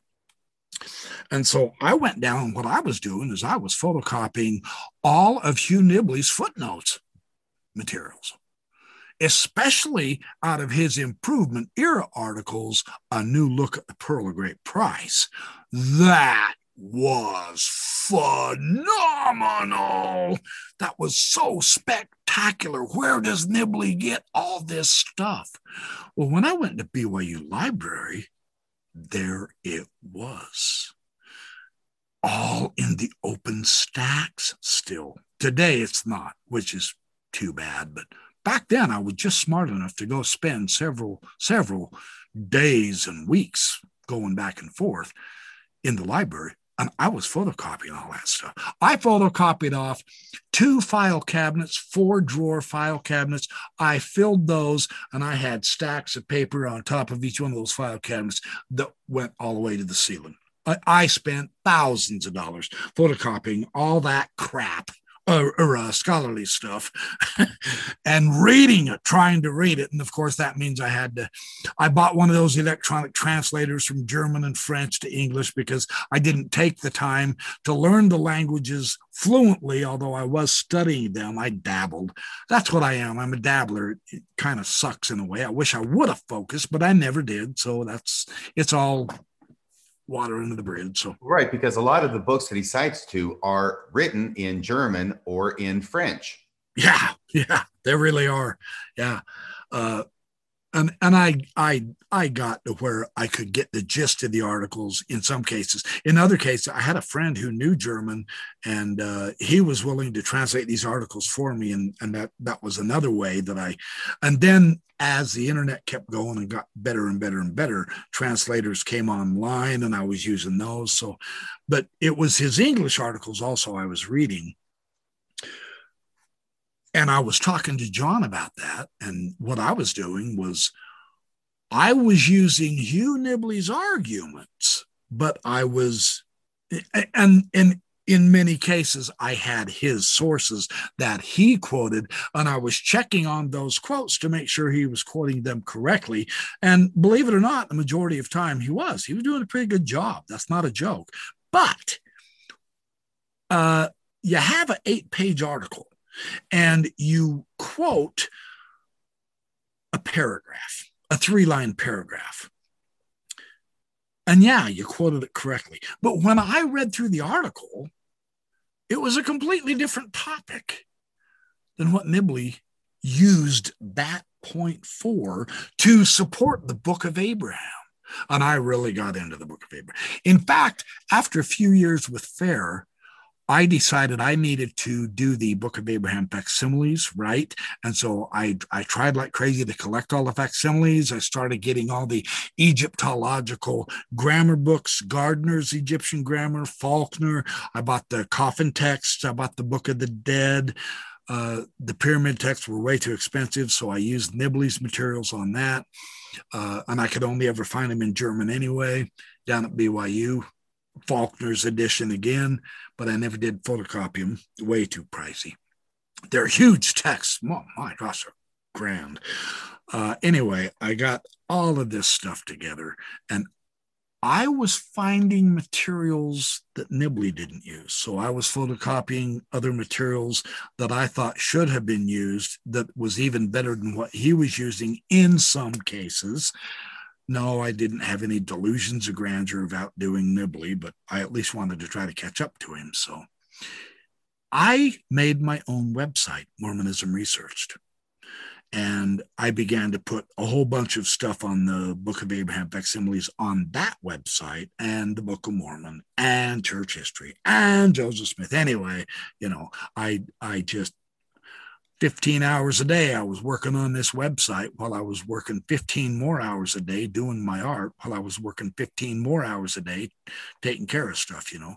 My days had to be 222 hours long Back then, I was a youthful, energetic, gung ho, woohoo, I can do this, baby. I didn't need any sleep. I survived on two to three hours of sleep for about six years. So, this is around 2000 to 2005? Right. Let me yeah. tell you something here that I've sure. since recognized that uh, apologetics has two main parts to it. One of which is answering questions that people have, and the right. other, in, in other words, showing that Mormonism isn't false. Right. Okay. Answering the questions. And then the other half being showing all these great evidences that show it's true. Okay. Yeah, that's fair. Yeah. And it sounds to me like you're doing that with FAIR, the FAIR website. You're answering the questions that people have. Right. You have this passion, especially about the book of Abraham and showing all the Egyptological evidence that shows right. it's true. So you started a separate web page, and that was called research Mormon Mormonism research? Mor- Mormonism research, and I did it to mock the Tanners because they had, or no, no, no, not the Tanners, uh, Walter Martin, because he had a, uh, oh, I can't remember the name of his website, but he had a website where he talked about something research, or something with Mormonism, Mormonism refuted through research or something. So I, I made mine Mormonism research and began directly taking on the Anna Mormons and I had actually on, gone onto your website at some point in the past and was overwhelmed. I remember seeing a couple of baboons with solar discs. Right. Yeah, like, I, I was. Know. And you were you were making some comment about it. I can't remember what your comment was, and, uh, but I remember I was impressed by it enough to remember the monkeys. Yeah, yeah, the monkeys and the moon, and yeah, that was that was some fun stuff. Oh, the so good. You're doing days. all this stuff. You are now um, spending more time than you have per day doing all of this and where does this lead you? Oh, sleep was a complete waste of time. Why on earth did the Lord make us this way? That was stupid. That was just stupid. Why can't I just be awake 24 7? I have work to do. I have God to prove, dang it. Come on, man. So, uh, I went to part of my problem was I was on the board of directors of FAIR. Tell us about that. Uh, how much time has gone by? An hour? An hour and a half. No, we just started. This is ridiculous. Okay, well now now we're down to one listener, so I apologize for your problem, dude. Um, or ma'am. It's probably a woman because they're so much better at apologetics than we are. And that's the one thing that the men haven't figured out yet. Don't tell any Mormons that. But so that's our little secret, right? Okay. I was I, I was on the board of directors, and uh, there was probably six of us at the time. Now this was fairly early on. This was the this was in the second year, and uh, we had a phone conference. And uh, unfortunately, it came out that the funds of FAIR were being misappropriated, and I oh, I was furious uh, someone had bought tires for their car with the funds. And they they had to buy a new camera. And so and i mean we were on a shoestring budget for crying out loud. And we here we are trying to defend the truth teach the truth and fun i'm i'm not going to say who but funds were, were huh? You want me to say who? If you want to take that responsibility. Well, yeah, it was the president, Scott Gordon, right? No, it was the president, Daryl Barksdale. Oh, I'm sorry. Well, I had it wrong. It was the president, but it was Scott Barksdale. Yeah, yeah, Daryl Barksdale. Daryl Barksdale was only president for the first two years, and then I, we were we were on a phone conference with all of the board of directors. There were like six or seven of us, and I just came unglued. I said, "What in tarnet? Why? I mean that that is just man. That is that that will ruin us. What the heck?" man, no, no, no, no. Uh, and and I was so mad. I said, I don't even want to be on the board of directors. I'm going to step down right now. I said, uh, this this is not the direction I want to go. Man, we we started as a separate independent organization from the church, and we have to stand up hard, solid, and tall, and be perfect more or less, because we've got the world watching. We've made enough noise on the internet. Now everybody's starting to come to us.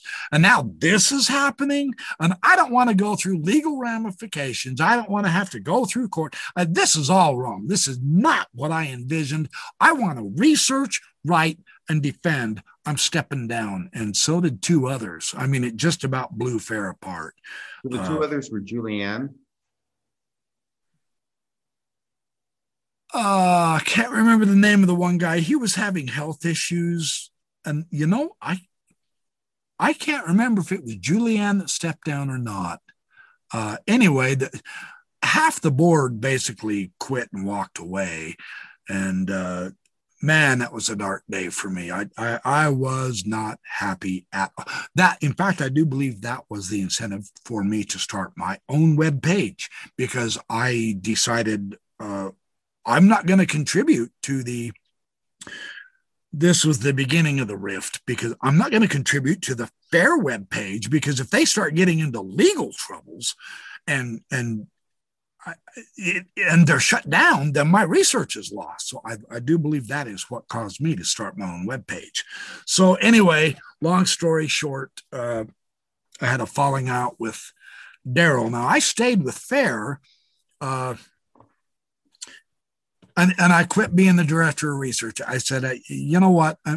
This was when I started my own web page because it's when I quit being the director of research that I started my own page. I said, you know what? I, I am going to do my own thing here, and and a lot of us began doing that. That was when web pages started to become famous. This was before blogs were blogs came later, but web pages was huge, and so each one of us actually Kevin Graham and several of us did. Uh, Paul Osborne, I believe he did web pages too. So I, I started doing web pages and uh, we had a falling out, and there was a fair email list, like I said, and this had grown enormously. There were at least a hundred of us now on the list, and we were all talking and finding strategies. We were helping each other do web pages, and uh, it was really kind of fun. We got uh, some of the farms boys, as I call them, and I, and I did not mean that as an insult, as an apologist. I was calling them the farm boys, you know, the good old boys, the guys helping us defend the church, or we're helping them, whatever. Uh, and John Tvedtnes got on the list, and uh, he was very, he loved to speculate about the premortal uh, existence, intelligence versus spirits. I remember we had some long, deep really powerful doctrinal discussions. I wish like crazy I would have printed all that out. Well, I'd have had a stack mile high. Anyway, so all of a sudden, and then Scott Gordon became president. They all nominated him, right? And and he's done a fabulous job. He really has. I disagree with a lot of the stuff he says, of course. Now I disagree with pretty much everything Fair says, but you know, uh, at the time, uh, we were really glad he was on, and they still are, I'm sure. Uh, we began to have an issue with, well, for instance, Van Hale joined us. And uh, like I say, Kevin Graham was on, and, and John Gee was there. Uh, I believe Matt Roper was on, John Tvedtnes was.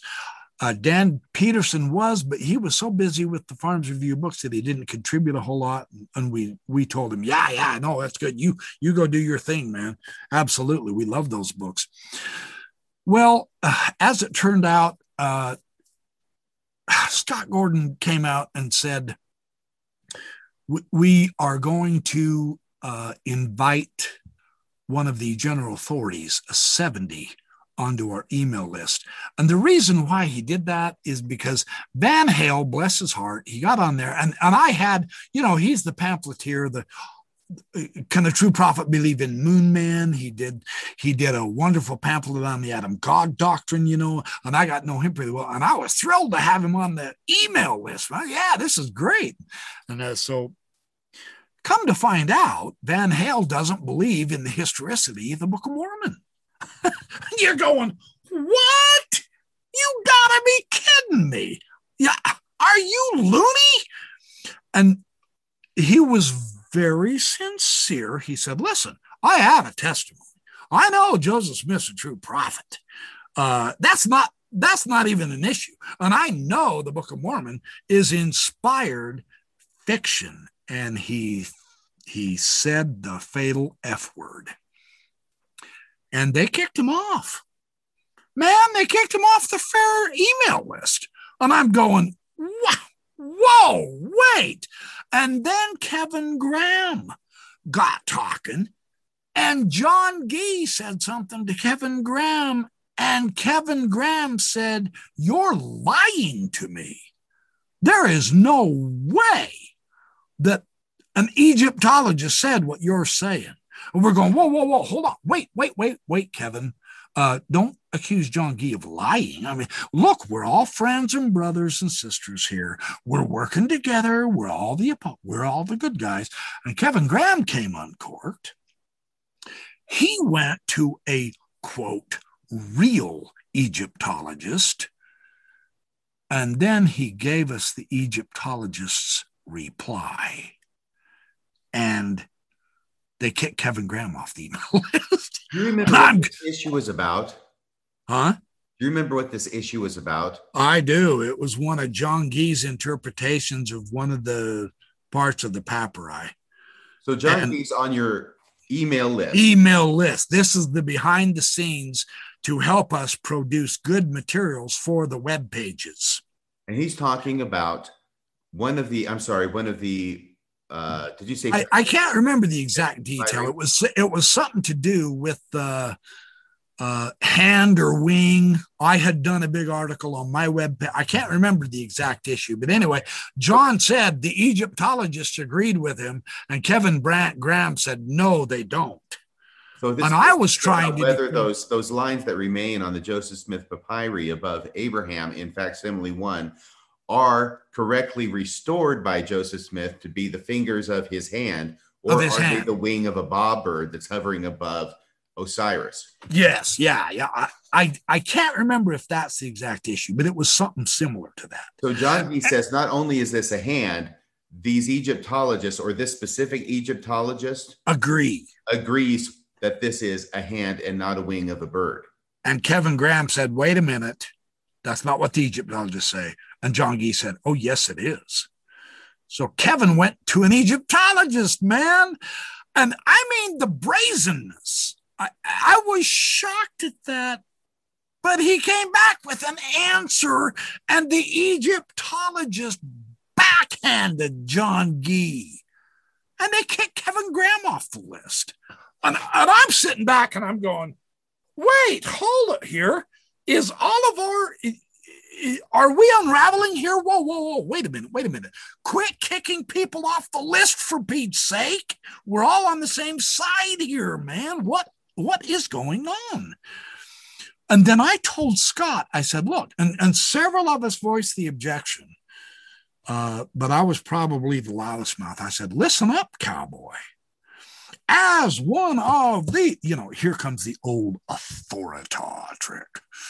I'm telling you, I hold the Melchizedek priesthood here. I was one of the original founders, and we demand independence. We will not be under the church's wing. We started this to remain independent, man. And Gordon goes, Look, dude, you're no longer on the board of directors. You don't have a say in it. So shut up, sit down, and mind your P's and Q's. And this is about the suggestion that Scott Gordon made about bringing a general authority and making him part of the email list. Yeah, and he did too. It was one of the 70s. I can't remember which one. So, in other words, now instead of just you um, apologists talking amongst yourselves about research, about what would be good answers to certain questions, about all the things you're talking about, now right. Scott Gordon wants to bring a general authority in who will be able to read everything that you're talking about. Yeah, well, he even he even admitted and this was true. Eh, this is basically when, well, Kevin Graham, after he was kicked off, of course, he he jumped out. He became an enemy. By the way, the Egyptologist he went to was Robert Ritner. yeah, right. No wonder John Gee got so mad. Yeah. John Gee, Scott Gordon behind the scenes. And this was before all of the real big fallout between Ritner and Gee happened, too. Hmm. But I mean, Kevin Graham went straight to the top. Spectacular. Did the kicking out of Van Hale and Kevin Graham happen before or after the general authority was made part of this email list? Before, because, well, I mean, you can't possibly say the Book of Mormon is inspired fiction on our fair email list. And you can't possibly threaten our main Egyptologist with real knowledge, with a with a professional Egyptologist. We have to do what the brethren want. And that was Scott Gordon's approach. I said, I don't care what the brethren want. We're an independent research group. He goes, No, I mean, if the brethren tell us to shut it down, we're shutting it down. I said, Over my dead body. And he goes, You're not on the board, dude. You, you, you, you just back out. This isn't your decision to make anymore. You gave up that. So you well, envisioned this originally, and apparently you thought everybody else was on board with the other three original founders. Well, there were several people who objected to the GA. No, I wasn't the lone voice. Like who? But I can't remember. There were so many people on the list. Uh, but uh, yeah, um, yeah, that that started a rift, at least from my perspective. So I didn't post on the list for quite a while. I I got busy and built up my own web page. I said, "The heck with it, man. Fair's not going the direction. I can at least make my web page powerful." Because, because even back then, as an apologist, I was saying, what if they tell us though that we can't? My fear at that point uh, and this was just before the light bulb turned on in my mind of what the real background uh, is. Uh, what was I lying about? I was afraid that I can't remember what I was going to say. Well, I could half, Halfheimers. I'm I'm old enough to have Halfheimers, not Alzheimer's. I can understand your concerns about being independent in the first instance, but it appears that Scott Gordon's vision for fair was to bring it under the umbrella of the church. That he yeah. whatever the brethren tell him to do with right. fair, and therefore he's going to try and start making it more and more acceptable to the church. And frankly, he's got to the point where there's a link to fair on the church's website. And oh, yeah. nowadays he's got general authorities coming to give keynote addresses at the fair conference. So apparently that's worked to that extent. Yeah, yeah. Well, hey, when I uh, when I heard FARMS was being subsumed under BYU, I went down there deliberately and talked to Dan Peterson, and I said, "Hey, uh, I really don't know if this is a good idea. I mean, you guys." Are doing such magnificent work. I don't want to see you become like LeGrand Richards. I can't remember which channel. Anyway, I said, you guys have to stay independent, man. They're going to start making you say, they're, they're going to make you come to conclusions that the scholarship is is not coming to and you need and he agreed he said hey I, I know that he goes i really am hoping that doesn't happen i said dan it's almost inevitable man you guys have to remain independent. And I remember using the example. Now I can't.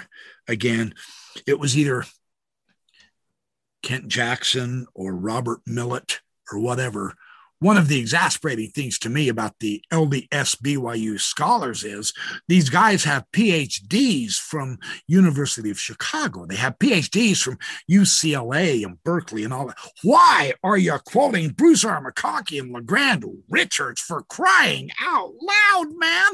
Where is your Hebrew and Greek? Where is your analysis of the New Testament? Why on earth are you quoting the Student Institute manual? Are you kidding me?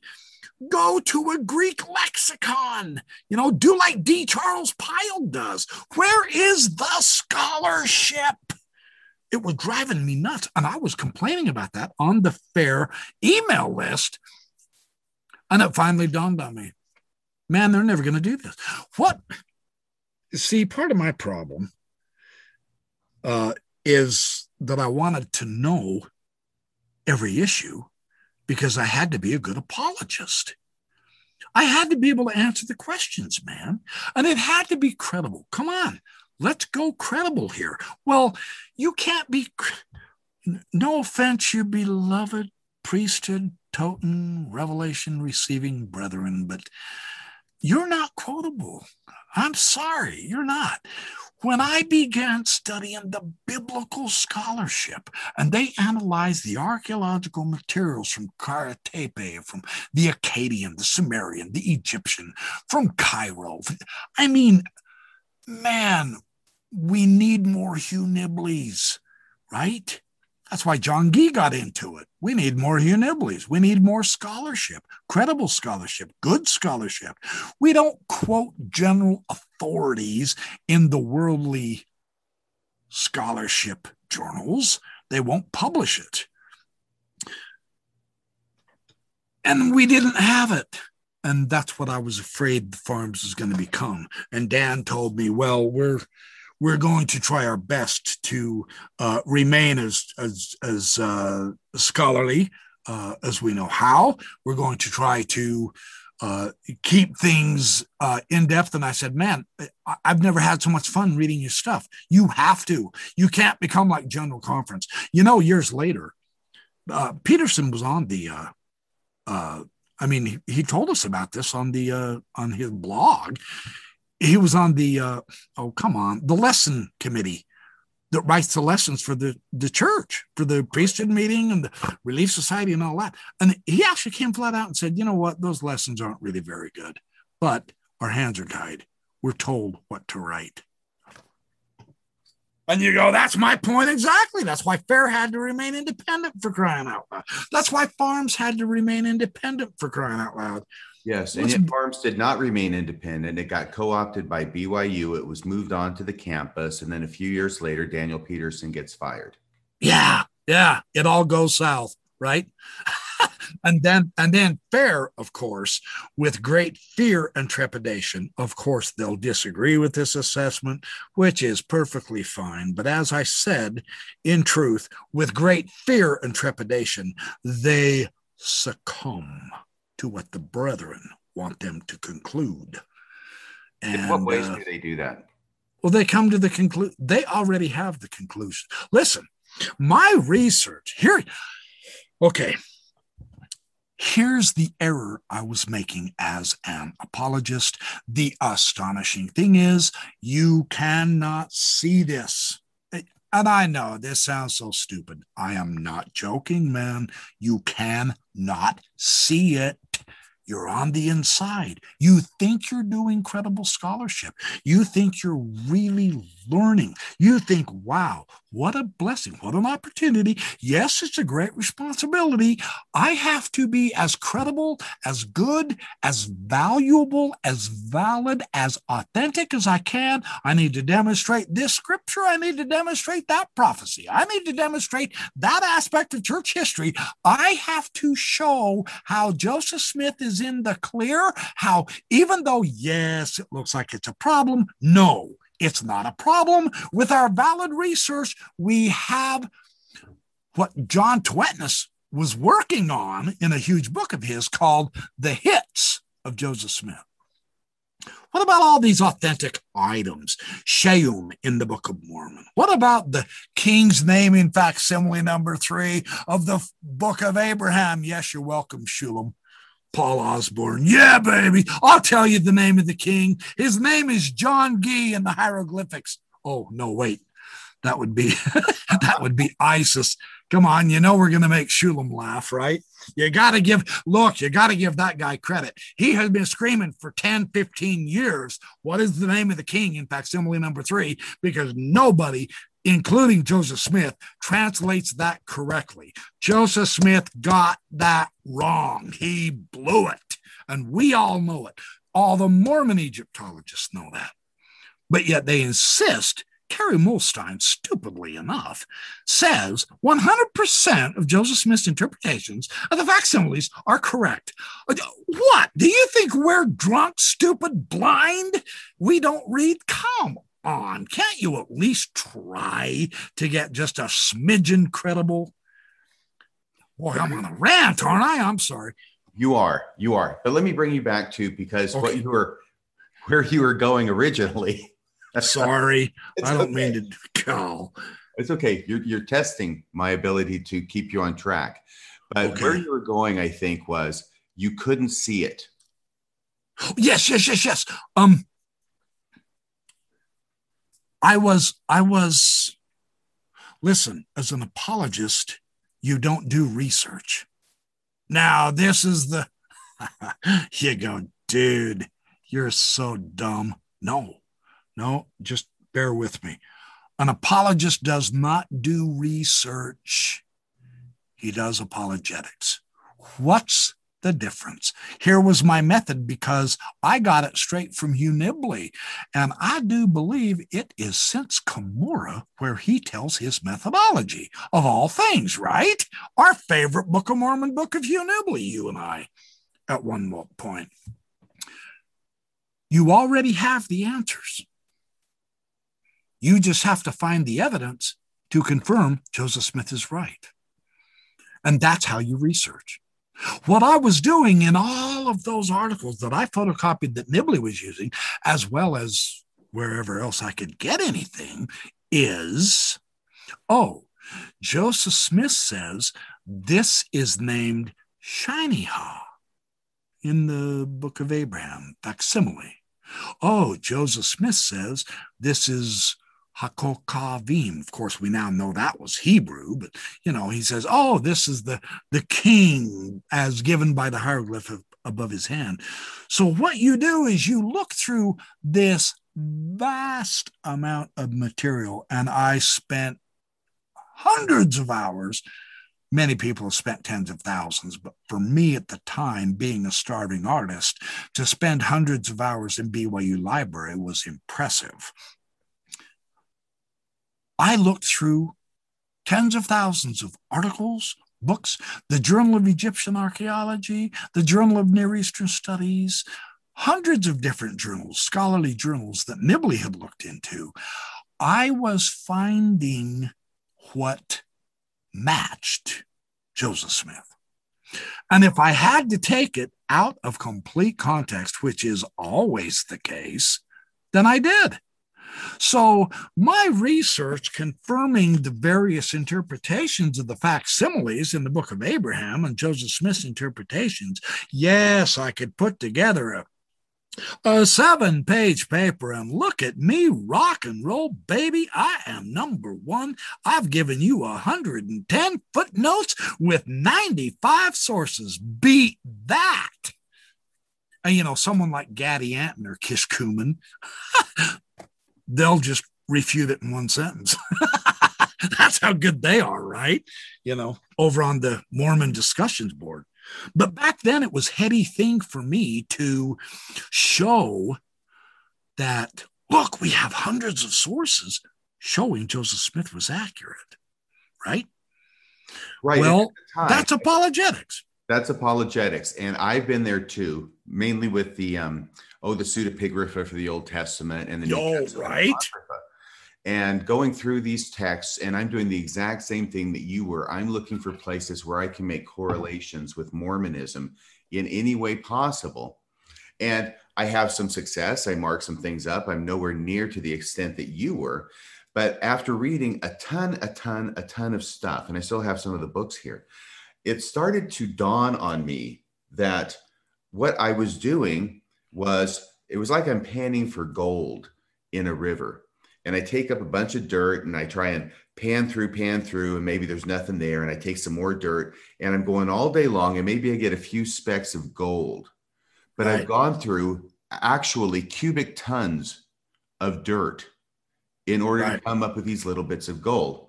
And I started realizing that all this dirt that I had gone through to get there was just as important to the person who wrote it originally as these little specks of gold that I was finding so valuable. But everything else that they thought was important enough to write down and that subsequent people thought important enough to preserve over the centuries and the thousands yeah. of years all I'm doing is disregarding it, treating it with complete disrespect because it doesn't suit my purpose.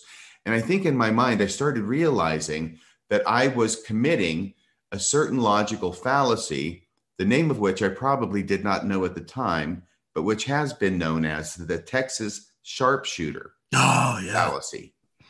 And that's where what a great analogy. Yeah, yeah, and that's where you've got um, you know, you're finding bullseyes, right? You're finding all these bullseyes where Joseph all the time hit yeah. the mark. But what you can't see is that these bullseyes are against this vast wall of material that is out there. And every now and then there might be a hit, but I couldn't possibly count the number of misses that I had to go through in order to find the hits because it's but like, but but you you didn't need to because see the misses aren't important because they don't build your faith and testimony Right. And so once you find a hit, hot dang, let's do a fireside on Sunday night with the stake and the tri state group because we have found evidence for Joseph Smith. Yes. And those are the parts yeah. that are uh, significant uh, to me. But then I started realizing, I started also realizing that as I read through this stuff, you know, Mormonism has a certain position on beliefs. I know it's changed on a lot of those over time, but that makes it easier to find uh, connections in the literature. Oh, yeah. But the other thing was this that as I read all of this stuff, I started realizing that among all these different authors that I'm, I'm reading, they have all these different perspectives and all these different beliefs. They're not unified in what they believe. They're coming at it from all sorts of different angles and all sorts of different religious backgrounds. And they're promoting different beliefs on the same issue. Mm. And then I started re- realizing, well, if all these guys anciently have all these different beliefs on the same issue, then isn't that making it easier for me to find the ones that match Mormonism because they all have different beliefs. So I can find one here, I can find one over here, and I can find one over here. And now I've got proof that Joseph Smith was a prophet. Yeah, not only that, the uh, the contextual apparatus that an apologist will use in early Christianity in order to demonstrate a restoration does just that type of cherry picking because there's no such thing as an original Christianity. Right. And that's essence, that's the essence of scholarship right now. Yeah. Really, really interesting. there never was an original singular Christian view.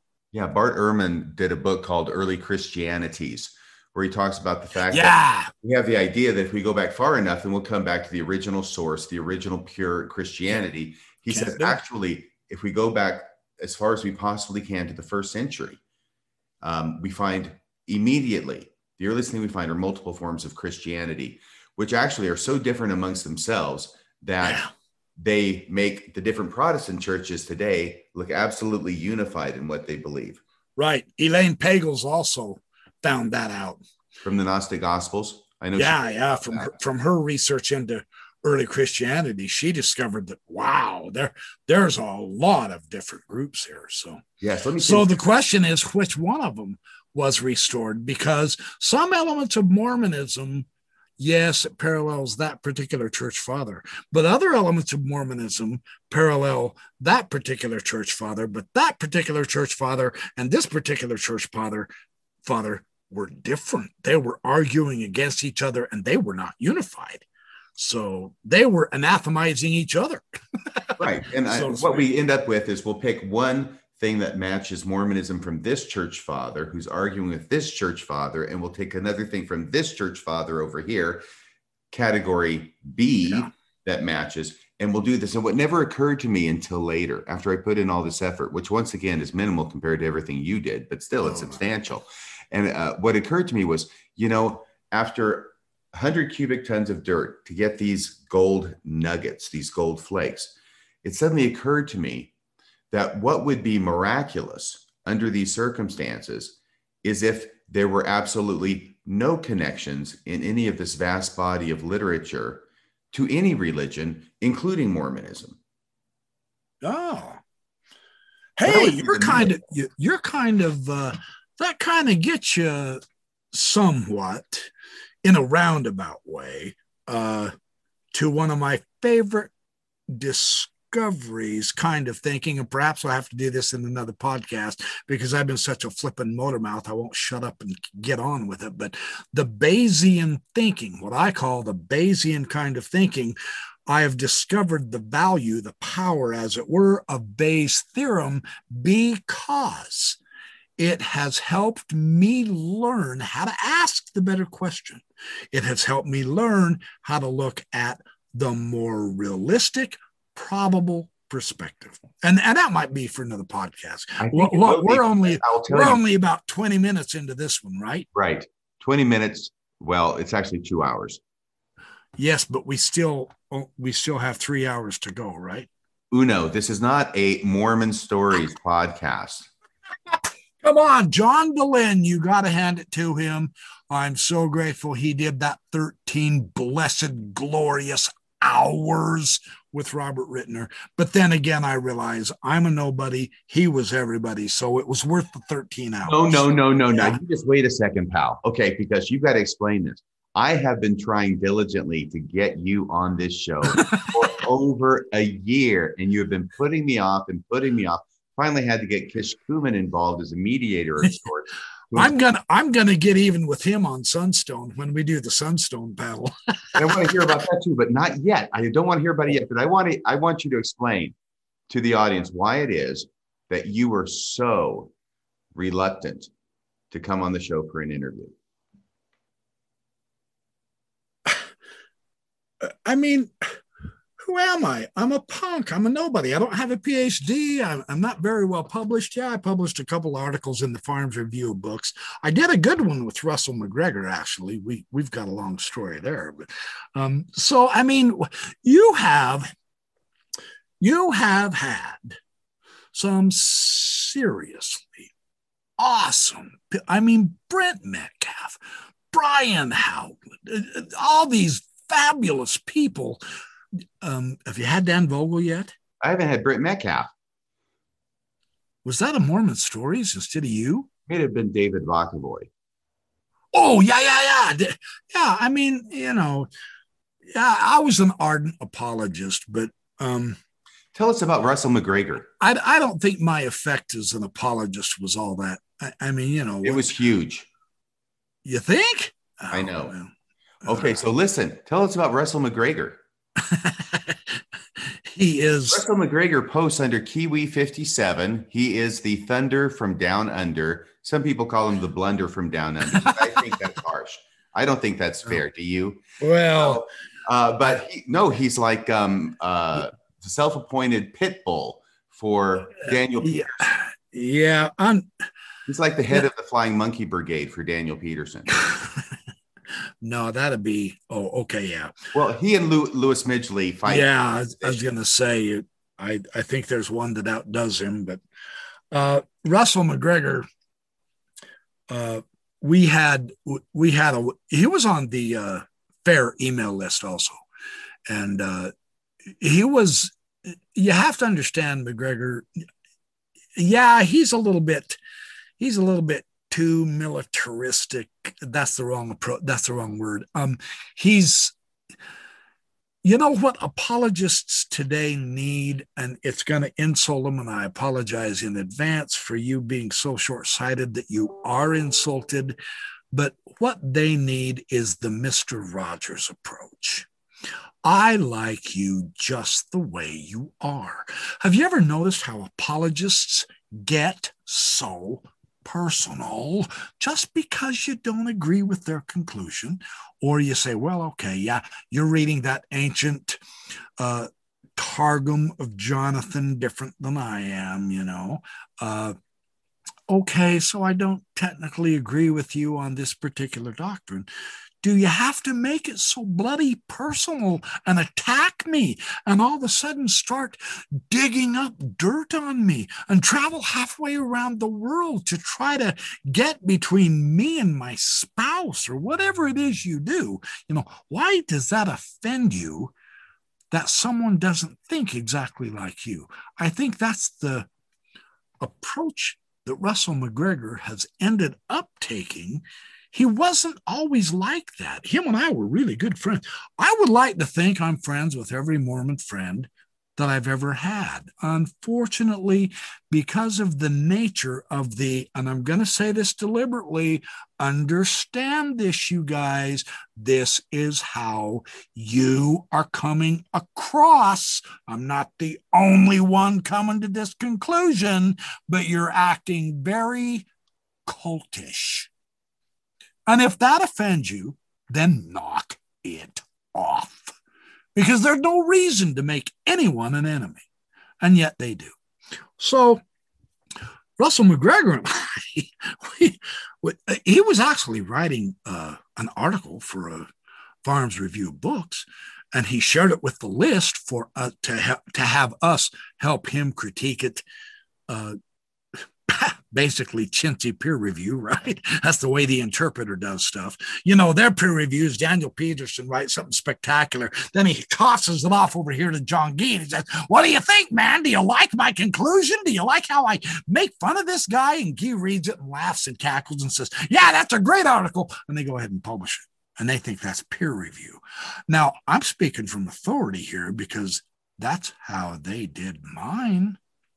I know what their peer review is. So maybe that might be for another podcast too. Who knows? But um, their view of peer review is not academic peer review. I'll put it that way. It's not anonymous and it's not someone on a neutral turf or a neutral term, and it never goes to opponents first. Oh no, they like to surprise the opponents. Well, welcome to the world of apologetics, not scholarship. So, Russ McGregor and I,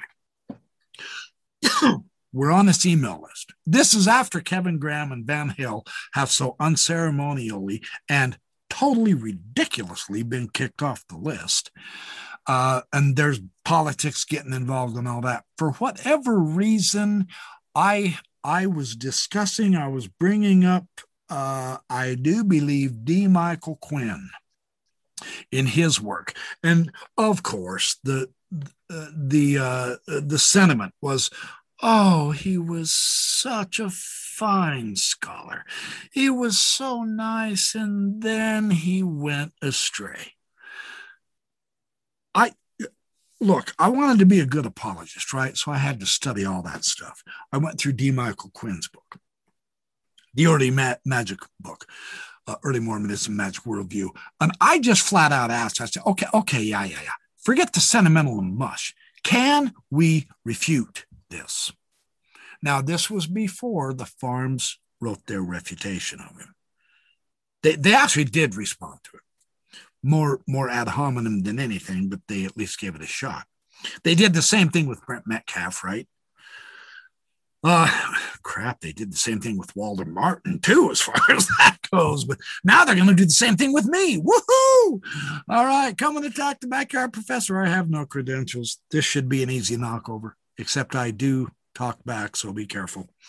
I'm no longer restrained by what I can conclude, so watch it. Anyway, uh, so I asked point blank the email list. I said, guys, let's refute him then and McGregor uh, did something.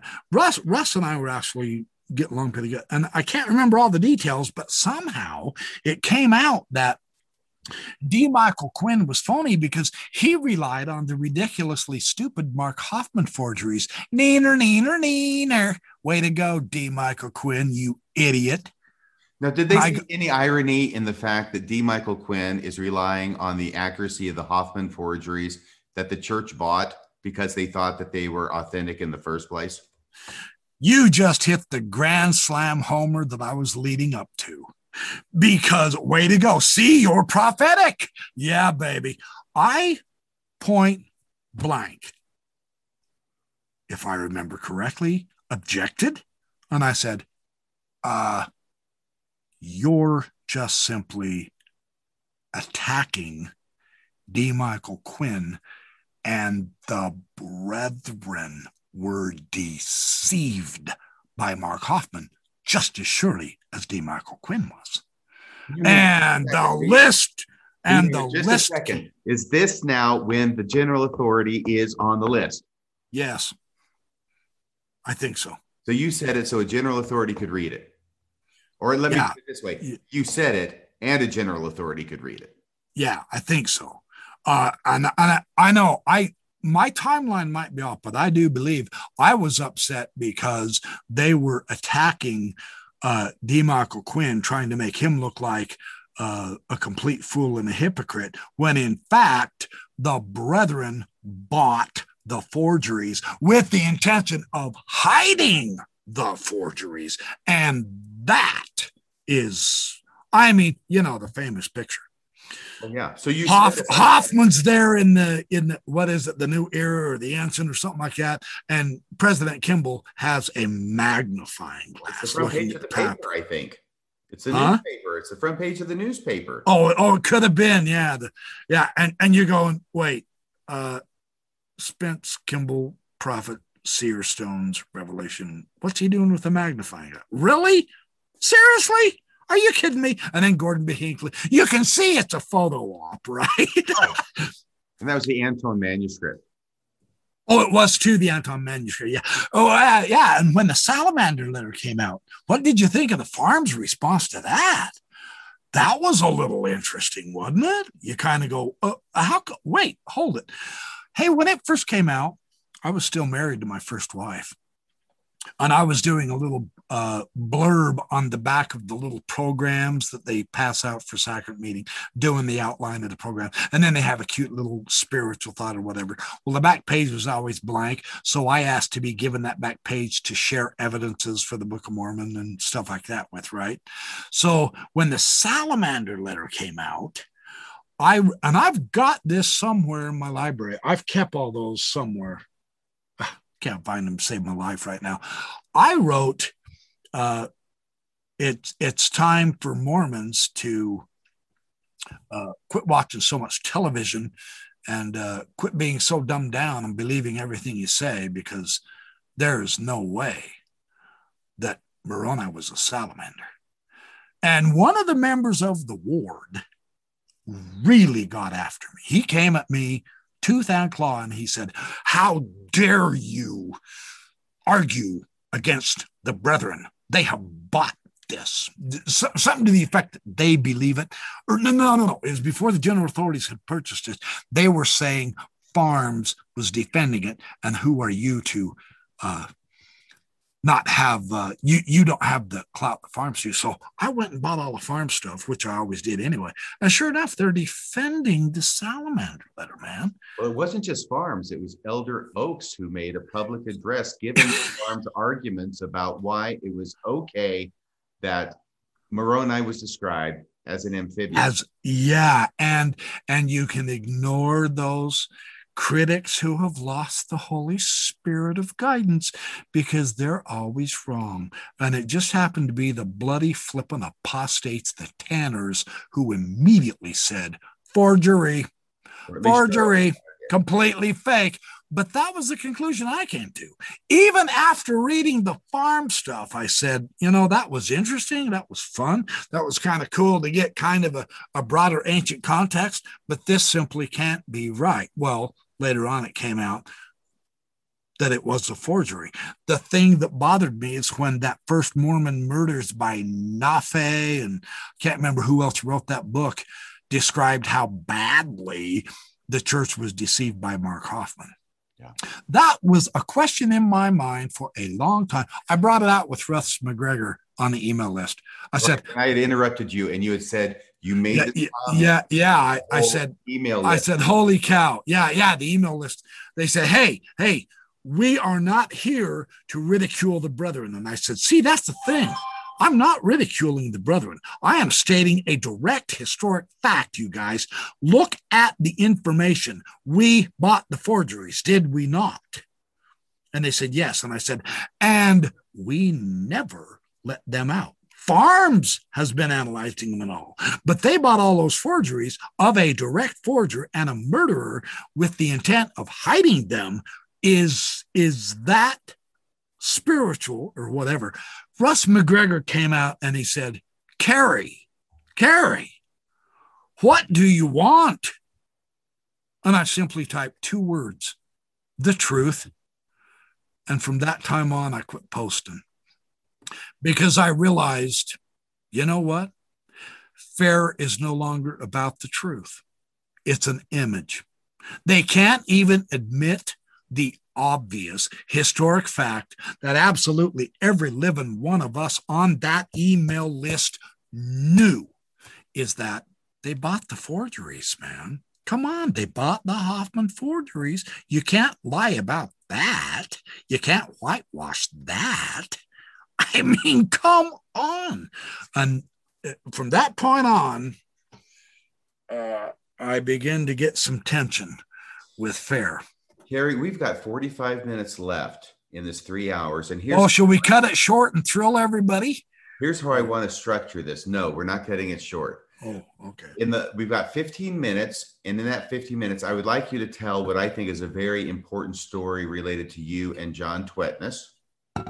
Oh, oh yeah, yeah. We'll have the remainder of the time for you to talk about how it is that you ended up stopping being an apologist for the LDS Church. Because Satan appeared to me as an angel of light. Oh no, that didn't happen. That won't work. Okay. Um John Tvedtnes. John Tvedtnes. What a man, what a man. I was very sad when he died. Uh, did you ever wonder why he just silently disappeared from FARMS? I personally think it was because of some politics involved, and I think I know what caused that politics. And again, I'm happy to uh, be told otherwise, but believe me, if I'm told by a Mormon apologist, I'm going to take it with a grain of salt because I know how Mormon apologists uh, let's say, present historic information. So here's my side of the story. I was in his office, and w- we were. Uh, John is the one that told me uh, that if I can, I need to get Gesenius's Hebrew grammar. And I didn't even know Gesenius existed. I didn't even know what that was. So he showed me uh, a copy, his copy of Gesenius's Hebrew grammar. And, I, you know, it's Gesenius. If you know anything about Hebrew grammars and all that, Gesenius is the Cadillac of grammars. Yeah, it's old. It's probably honestly dated, but wow, talk about really all inclusive, excellent materials. So, because of John, I did end up getting Gesenius's Hebrew grammar, and I got several other Hebrew lexicons, grammar books, uh, dictionaries, and all that. And we had fun browsing back and forth through stuff. Uh, John was doing some early Christian materials. Uh, and this was published later on. Uh, let's see if I can see it. I believe it was in one of the ancient temples volumes where he talked about the. Uh, oh, sorry, my chair's backing out on me.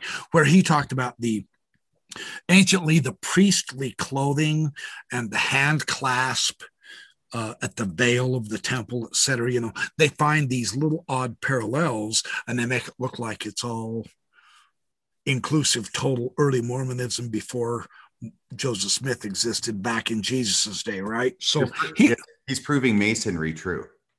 He's proving without realizing he is, yeah, because he didn't study the masonry stuff. So he, he's working on that and he's showing me. He had several uh, photos. I mean, he, look, his research was something else. He could really, he could find the different uh, photos and charts and graphs and maps of the world. He was good. He was really good. Uh, and so he was all excited about showing me all that stuff, and, and I'm I'm absorbing all of this. Matt Roper every now and then would bounce in and out, and you know he'd bring us a hamburger and fries, or we'd all go out and have lunch, and it was a lot of fun. So he's telling me about this uh, this idea that uh, baptism for the dead in early Christian times, that a new scholar has just come out with an article on that very subject. He analyzed the Greek, he analyzed the early Christian contextual materials, he analyzed the epigraphic and the archaeological ideas, and it's it's fabulous for Joseph Smith, you know. I'm going to do an article on that he did. I'm not sure if that ever got published, though. I got the pre published copy of it. And I went and got that scholar's article. And I went and found two other scholarly articles on 1 Corinthians 15 29 also. And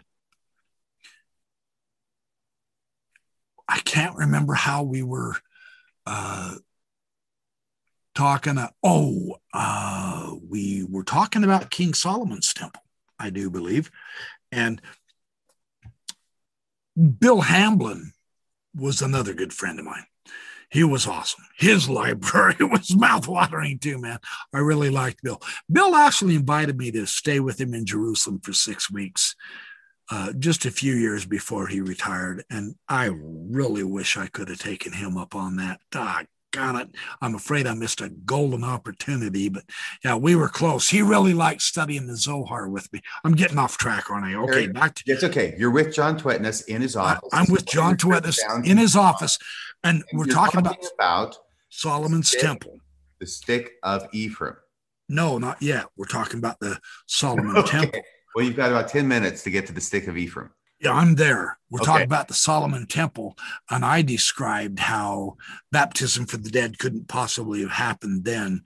Uh, and uh, in the molten sea, right? It, it, still wouldn't work because the context was off. And he goes, "Oh, speaking of context, I got one for you." I go, "All right, yeah, sure, John." He goes, "Did you know Ezekiel 37, the stick of Joseph, is not a prophecy of the Book of Mormon?"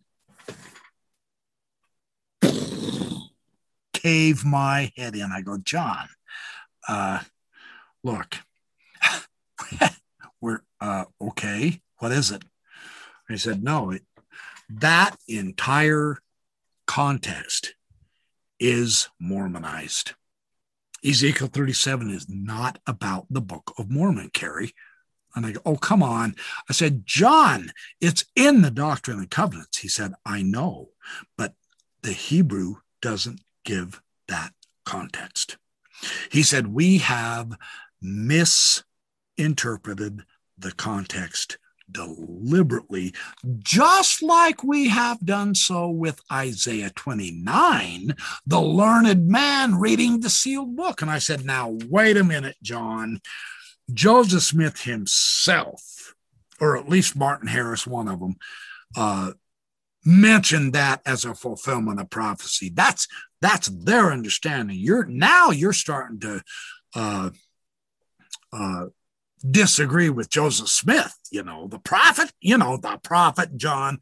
Calm down, and he goes, Kerry, I'm telling you, there is not one single Old Testament prophecy of anything to do with Mormonism, Joseph Smith, or the Book of Mormon. And Ezekiel 37 is the single worst eisegesis that we have ever performed.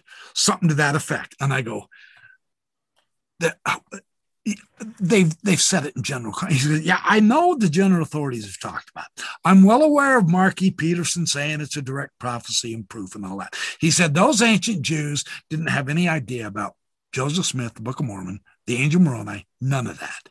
They had no idea there was someone here in America. He said, that's all Mormonized. Well, when he went to publish that, they squelched it. Uh, he told me a general authority, didn't say which one, told him, no, the church is not ready to see this yet. He took him through in detail the Hebrew and the context, and the general authority agreed with him and his context. But he said, We're not ready for this shit, so you can't publish it. And from that point on, uh, Tvedtnes never got anything else of his published that I remember. Uh, FARMS basically shut him out. Uh, apparently, uh, they, my interpretation, he retired shortly thereafter. And then he disappeared to Arkansas. He just left. He never kept in touch with anybody that I'm aware of. He never kept in touch with me. He didn't do anything of that. He just disappeared, which was a sad thing. So, but yeah, uh, a terrific Hebrew scholar who was trying to be honest with the context, like I had been as an apologist. And he came out with an interpretation and he had an evidentiary based, good Bayesian analysis, and they wouldn't let him publish it. I have no idea where his research went. I have no idea where his notes went, but he said he had a really solid case. And it kind of shocked me at the time but that's kind of what we're facing. Uh, didn't Brian Hauglid come out the same way uh, with this uh, book of Abraham? I mean, look at Dan Vogel, look at Brent Metcalf, for Pete's sake. There he was, a security guard for the church, went on a mission and all that jazz, right in the middle of the Hofmann stuff. And then look how they treated him because he came to different conclusions. You know, and now look at me. I'm probably going to get take it in the teeth too. Although, although I haven't, you know, I've been kind of quiet, like you say. I avoided you like crazy. I apologize for the inconvenience with which my obfuscation might have caused. However, it's not necessary to end up making enemies of anyone who simply comes to a different conclusion than you. If you're basing a friendship on which religious belief you accept and which religion you are, you're on the wrong foot. That's not a true friendship. I don't think that's the friendship the Lord talks about. Let me ask you this because I've sure trying to pay attention, and you've talked about some cognitive dissonance, I think, that was created in your head through the Mark Hofmann affair and the church buying up forgeries to hide them. Yeah. that probably this discussion with John Tvedtnes where he's telling you that you know, the stick of Joseph thing is, yeah, or the stick of Ephraim, stick of Joseph, right, uh, is not a prediction of the Book of Mormon. And that's kind of problematic because it's in the Doctrine and Covenants. And I think it's section 27, where the Lord in a revelation makes that connection and calls the Book of Mormon the stick of Joseph. So that was what that was one of Nibley's main evidences in his stick of Joseph article. Yeah. So these things are piling up. What is it that triggers you, and how is it that you end up leaving apologetics in the dust? And frankly, ultimately, Mormonism in your. Oh, again, back to the fair email list.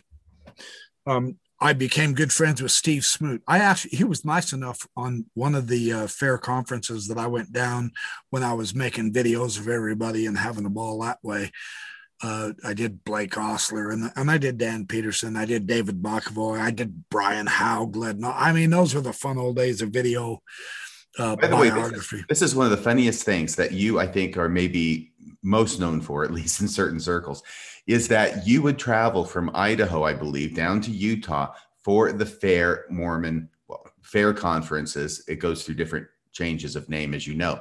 Right. And uh, and then that now they're having them in Utah, and you're getting big names coming, showing up. You got Dan Peterson, you have all these people, and you would take your uh, your your phone or your camera, or whatever it was you used to video, and you would grab these guys and you would do impromptu yeah. interviews with them when they're not presenting. And the right. one I remember, I don't remember actually what was said. I think it was, um, oh, who's the philosopher guy? The philosopher king. Blake Ostler. Thank you. And he was wearing like a black button down shirt or something. So kind of like, but you're sitting there interviewing him and he's up against this backdrop. And I've never seen a, a person look quite so uncomfortable, I think. I had him in the corner. It was actually a corner. Yeah. I cornered. He was one of them that I went up to and I said, Blake Ostler, I'm going to interview you for my videos. Start talking. And I just turned the camera on then you take those and you put them up on your website, and everybody could enjoy them. They were wonderful. And then you yeah. driving down the road, and you'd be talking to the camera about going to the conference and then driving back from the conference and talking to the camera about all the great things you'd learned and what a wonderful time you had. Fun this times. Was, this was what made you famous, I think. Oh, okay, because I was such a dork. Yeah, that makes sense. Well, there's, def- there's definitely a fanboy atmosphere to it. Yeah, and and because part uh don't take yourself seriously. Take the subject seriously but you got to have a little fun. You got we're all human. Uh, we're not going to get out of that. Yeah we love to present this image of suave debonair ultimately intellectual. I am above the riff-raff yeah well shut up shut up and talk to me in a video then because that was, that was a great john gee impression you just oh ouch you're probably right, though. Yeah, he could use a little humor, couldn't he? I it'd be tough to be laughing if it, if I was him nowadays. Let me tell you this about Steve Smoot because you're going to go into this story. Oh, okay, yeah, yeah, yeah. Stevie, I love Stevie. Stephen Smoot, back when he was just in you know small later hosen, third grade. Yes, he was much younger. It was before his mission, and he was over on that the Mad board. Yeah, recall. And he was very into apologetics even as a teenager and that's my fault. You are responsible. You're partly partly yeah. Stephen Smoot. Yeah. You know what mistake I made with him? Okay what? I videoed him just like I did Blake Ostler yeah it was at a fair conference. Okay. Yeah, no joke and the rest is history so he I didn't I didn't know him from Adam I just simply I heard him talking I go hey you come here smile at this camera and talk to me. What's your name? I'm the backyard professor. I'm making videos. Let's put you up. You're smart. No joke. And he did. And he is. He's very, very smart person. Oh, the kid's brilliant. And before yeah. we went on, yeah. sorry. That's okay. I'm just telling my little story here. Sure, absolutely. I told it publicly. And uh, it's kind of funny is that Smoot, who has really become uh, definitely an apologist. I think he fashions himself v- after um, uh, Daniel Peterson and he's extremely well he's condescending he's snarky and he's not a lot of fun if you know what i mean okay that's his online persona right yeah.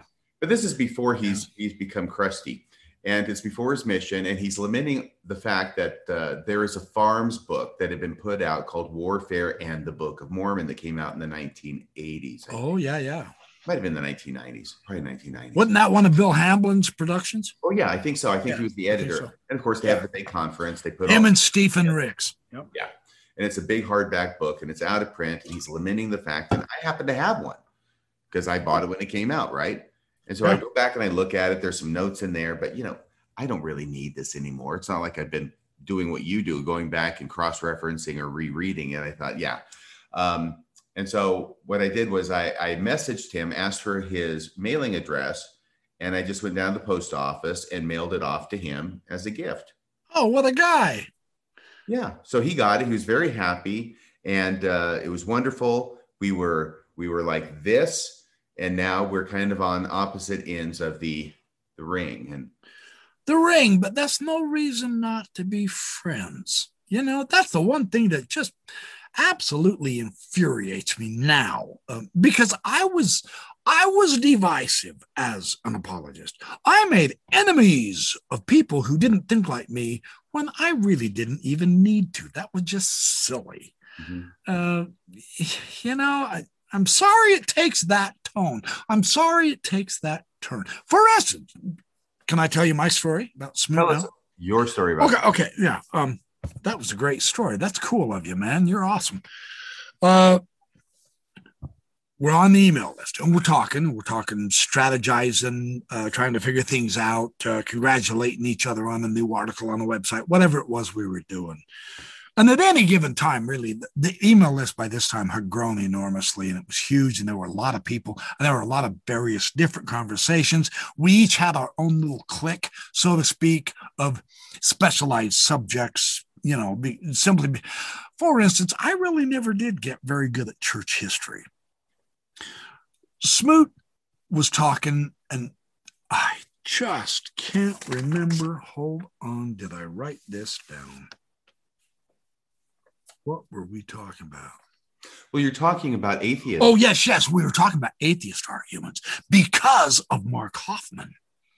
And Mark Hofmann, of course, he admitted he was an atheist. While the brethren are not deceived by atheists. Well, Smoot came out and said, look, it's not a big deal because all of the atheist arguments have already been refuted. I go, really? Wow. What, which, which, uh, which, book did you get that from? How, how do you know they've all? He goes, Kerry, it's common knowledge that the atheists don't have very good arguments, and that and that they've all been refuted. I go, it's I, it we are. Uh, it's common knowledge with who? I said, well, who have you read?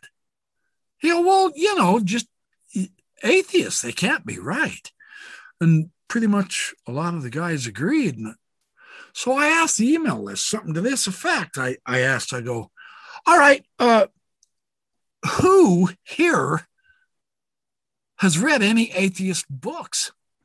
Because I haven't. I said, actually, this could be a weakness in our apologetics because I don't know anything about the atheists, but I had no idea they were all refuted. Who, who's been doing the refuting? What atheist books have you guys read? Well, it turns out that none of us knew much about atheism, but there we were pronouncing against them. And so, like an idiot, because I want to look, if I'm going to be an apologist, I got to be a good one. Well, all right, that means I have to be informed. Well, all right, then that means I have to do a lot of reading on a lot of different sides so that I can really, you know, Sun Tzu, the art of war, know your enemy. Well, then you better know your enemy's arguments before you start uh, fighting because if you bring a sword to a gunfight, you might find yourself outnumbered, you know. None of them have read an atheist. And here I was being hypocritical. I'm thinking, well, uh, quite frankly, I haven't either. So in the back of my head, I said, all right, uh, it's time. I'm going to, uh, I guess I better find an atheist book and, and at least read one, you know. So a month or so goes by. I'm in a Barnes and Noble looking for something entirely different. I can't remember. Maybe it was one of the new FARMS review books or whatever. Although I bought from them directly, more or less. It was fun to go down there and buy them in person. Oh, and the BYU bookstore always had the good ancient archaeological Mesoamerican stuff and all that. John Sorenson's newest materials on that. I'm looking at the at the philosophy section in Barnes and Noble here, and I see the atheist section. I go, oh, well, I, there are not a whole lot of books. So I pick up the first book, atheist book, and it was this one Godless by Dan Barker. It is how an evangelical preacher. Now, FARMS cut its teeth on those poor evangelicals, right? Became one of America's leading atheists. I said, Oh, all right, Dan Barker, forward by Richard Dawkins. Well, I had been studying evolution, of course, and that was another cantankerous issue. Is uh, the more I read evolution, the more I realized the church's stand against evolution just simply didn't make sense. Uh, and the scholarship against evolution was positively horrible. Uh, so there was that. So I saw the forward by Richard Dawkins, and I'd read a few of his books, and I realized, well, he's a pretty good evolutionist, at least. So I got this book.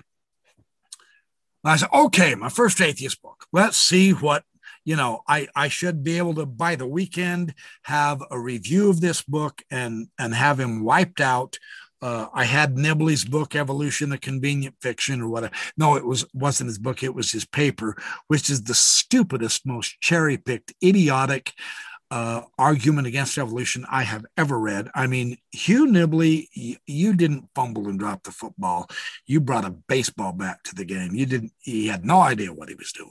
Unfortunately, I read this book cover to cover. Could not put it down. Fantastic book. His journey is mine. And that's what shocked me the most. When I read about how he began to lose his faith and how his faith totally slid into the deep, dark, evil abyss of atheism. But he really made it sound sensible. So I asked everybody else, hey, uh, I just read Dan Barker's book, Godless, and it blew me out of the water. I've never read a more powerful book. I had no idea atheist literature was this strong. What do you mean it's been refuted? Who has refuted this guy? What books are you guys reading? Or are you just doing what the Anti Mormons are doing and simply tossing it off without reading it? Can you take three minutes, Kerry, and tell us what was so powerful about this book to you? I can take three hours. Oh, this will yes. be more of a challenge. Yes. Oh boy, this is a challenge. Okay, don't start the clock for 20 minutes and I'll do it. The part about the philosophical arguments for God using Occam's razor, Anselm's biblical proof or, or uh, philosophical proof, and uh, Thomas Aquinas and the Kalam argument about the God first cause uh, those were simply magnificent. Now, whether they agree or not, Mormonism is simply a, a, warped version of Christianity. Yeah, they say they're restored and all that. I understand that. that it's, it's all good. It's all good. But the uh, the assumption, the basis, the foundation, the background, the thinking, the concept, the philosophy, the historical, the doctrinal aspects that Mormonism restored are all based on Christianity. And Dan Barker completely took the rug out from under my feet. And he'll do so for Daniel C. Peterson. I challenge Lou Midgley to actually do a real analysis without worrying about calling him names like he does against a gentleman named Gemley. I think Lou Midgley is terrified of the scientific atheist because he knows Mormonism can't hold up. That's why he mocks, spits, and ad hominems instead of discussing and calmly reasoning through a Bayesian analysis of where the argument's wrong and where the strength and weaknesses are. Dan Barker clobbered all of that for me. Now, here's the thing I read this book several years ago. I just reread it for this interview. I just read it a couple days ago. And I'm not as impressed now as I was earlier. You want to know why? Because once I read this, the floodgates opened up and I said, wow, what else is there? And of course, you have the, the four horsemen of the apocalypse, the popularizer atheists, Hitchens, Dawkins, Harris, and, uh, and I like Vic Stenger myself. But you know, they're the uh, they're the motor mouse. They're the uh, they're the big shots. They're the TV personalities and all that, but they're not the powerful atheists. They're not. Yeah, you can pick on Richard Dawkins. Richard Dawkins is not atheism. Richard Dawkins is an atheist. If you don't know the difference, you're never going to refute Mormonism or uh, uh, atheism. My favorite philosopher is Michael Martin. My favorite atheist is Michael Martin. This one, atheism, a philosophical justification. Come on, apologist, show me what you're made of. Go ahead and show me. Show me. Because he uses Bayes' theorem, and Mormonism is really starting to get on to the uh, the apologetics is have discovered Bayes now, so they're starting to use it to prove the Book of Mormon true, then prove this guy false. That's my challenge to Mormonism. Dr. Moore is rich enough to challenge you and give you a $10,000 options that you continually refuse to actually take. If I was that rich, I'd do that, but I'm not. But there's your book. Go ahead, take him on. Kerry, I the- remember that over the last decade at least, in FairMormon conferences where traditionally Daniel C. Peterson came to become the final speaker at yeah. conferences, and I would listen to him. I never actually attended, but I listened to the the audio or watched the video. Sure. There was more than once where he referred to this project that he was working on, which was a book that was going to refute the atheist position. Yeah, yeah, and he picked on he picked on Christopher Hitchens. Yeah, I've never seen that book actually come out. Has it come out? Did he finish It- this book? No, Dan Peterson never finishes books. He's too busy doing other stuff. Um, no, uh, and and he really didn't do all that good of a job against Hitchens either. But he he kind of thinks like uh, an apologist. You know, if you refute Richard Dawkins, and quite frankly, Richard Dawkins is more polemical, but he does talk straighter. I mean, you know, give me a straight up wolf with bearing fangs instead of a, a wolf that wants to act like a sheep is what the apologists say. Well, all right. You want a real atheist? There you go, Richard Dawkins. But his philosophical materials really aren't as strong as, say, Michael Martin's. I agree with that. But you're not refuting atheism if you kick Hitchens in the shin and say, Neener, neener, neener, you yelled ouch. You know, that doesn't impress anybody.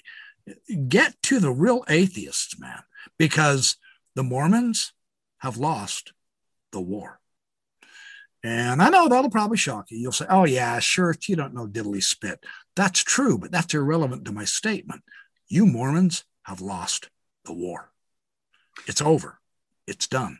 The book of Abraham, uh, the idea of your doctrines of a premortal existence and a God and all that jazz, you haven't refuted the atheist yet. Now, Neal A. Maxwell told them no more free dunks. Then what are you doing letting the atheist refute your very deity and you not responding validly? Now, there is a good attempt before you yell at me and say I'm outdated. Hyrum Lewis there is a God. This guy's out of BYU, Idaho. I liked this book. I like this kid. He's good. He, he's got the loveliest baby face. He's really something else. He looks like he's 15 here. Anyway, that's ad hominem. I'm not saying that for his argument. I like the guy, but uh, his error is he takes on Richard Dawkins, imagining that he's refuted atheism. He hasn't. He hasn't. The other atheist I've got to get to before we quit is, uh, well, I mean, John Loftus, outsider test of faith. John Loftus, take the test, look it up, read it. It'll scare the snot out of you. Uh, this guy right here. Oh, this guy too. Oh, well, this guy too. Oh my gosh. James A. Lindsay, the mathematician. But this one, Atheism and the Case Against Christ by Matthew McCormick. He's got a website called Proving the Negative. Go ahead, jump on it. Let me know what you think. See if you can refute him. This book will clobber you. It's amazing. Now, here's the upside of all of this. I wanted to be a good apologist. I had to read as many atheists. I've got like 15 books here stacked. I've got another 30 or 40 over there in my bookcase. Bertrand Russell, and all those guys. Yeah, yeah, yeah. Um, I'm no longer an atheist. Here's the catch uh, I, I, studied this stuff for five or six years. Uh, they really make their case against the uh, the Christian interpretations. I'll put it that way. The Christian interpretations, the Bible, the the, the Western version is problematic. But that doesn't mean there isn't a God. I think the atheists themselves have gotten dogmatic, which is really ironic, right? So, where does that leave me?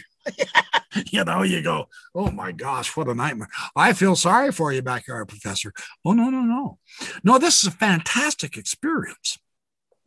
Going through trying to use evidence to see where I should be, to see what I am justified in believing and not believing, etc. This is fantastic. That's the essence of life. That's what it's for, right? Time wasted. That's why it's made. So I would have to say, really, truly, I'm on an agnostic end, but I'm not convinced that there's not a God. I just don't know. The cool thing is, I no longer think it's wicked or weak or willy nilly if you say, well, I don't know. I don't know. It's okay. It, it's not a crisis. I'm still learning. I'm still studying. I'm having fun. I'm making friends with a lot of different people, scientists and philosophers and religious people and Bible believers and all that jazz. I just wish the Mormon apologists would jump online because I don't view them as an enemy any more than I do anybody else.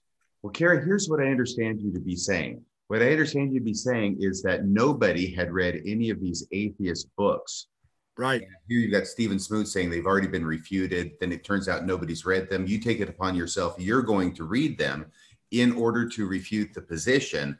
And ultimately, the result was that the atheist position persuaded you down the atheist path. Yeah. You found their arguments to be uncontrovertible. Well, from the Christian viewpoint, yeah, but I still had the Mormon idea how these guys didn't directly deal with the Mormon idea. And it was at a Sunstone conference that I ran into Thomas Riskas's book, Deconstructing Mormonism. Uh, and, and that book is horribly written. And I told Tom Riskas that online. I said, dude, you got to rewrite this stupid book. You really made it way too complicated. But one terrific book. I can't refute it.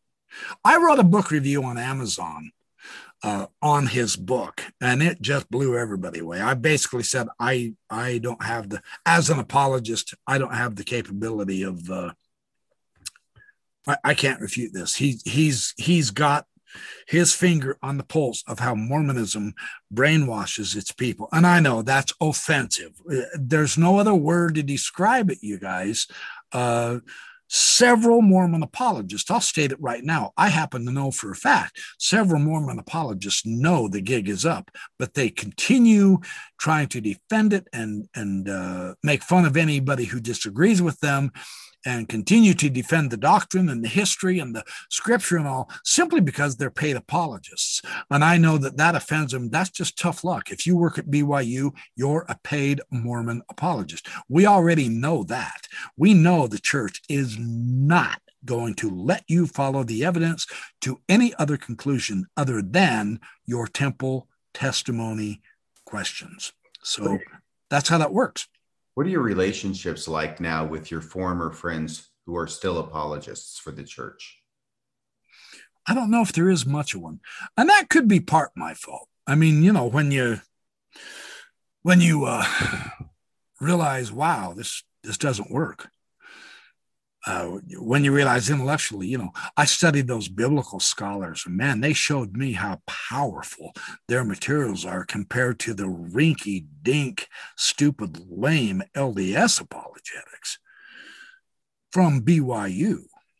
Uh, except except for S. Kent Brown, he's pretty good. That boy is good.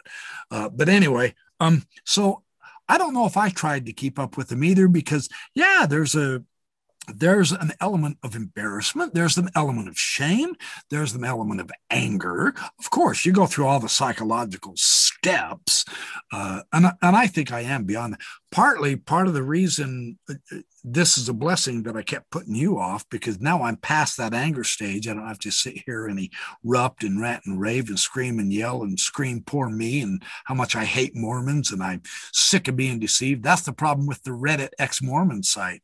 All those poor hundreds of thousands of Mormon youth, they're real screaming right now, but they need to get over it. We've got nine minutes. But I, we got nine minutes left. Oh, I would like you to explain. Bear my testimony. I would like to testify that this podcast is true. Oh, sorry. That'll do. That'll do. No, seriously though, why was it that you were so angry? Because I was deceived. I was told that this is the truth and this is the only truth. And then I spent decades trying to defend that truth. See, that's an experience in life, though. So you can't look back at that and lament for the next 20 years that your first 20 years was a complete waste of time because now you're 40 years down the road and you're none the wiser or better or more accomplished. So, yeah, okay, you got deceived. Well, get over it, get undeceived. What I did to help my part of my therapy, I'll put it this way part of my therapy, I suspect, is that I kept studying. You know, I, I didn't. Uh, oh, criminy! For the first time in my life, I, I, have you read David Bokovoy's blog? Oh, what a guy! What a guy! Right? He is also another one who has said, uh, you know, this just doesn't work for me.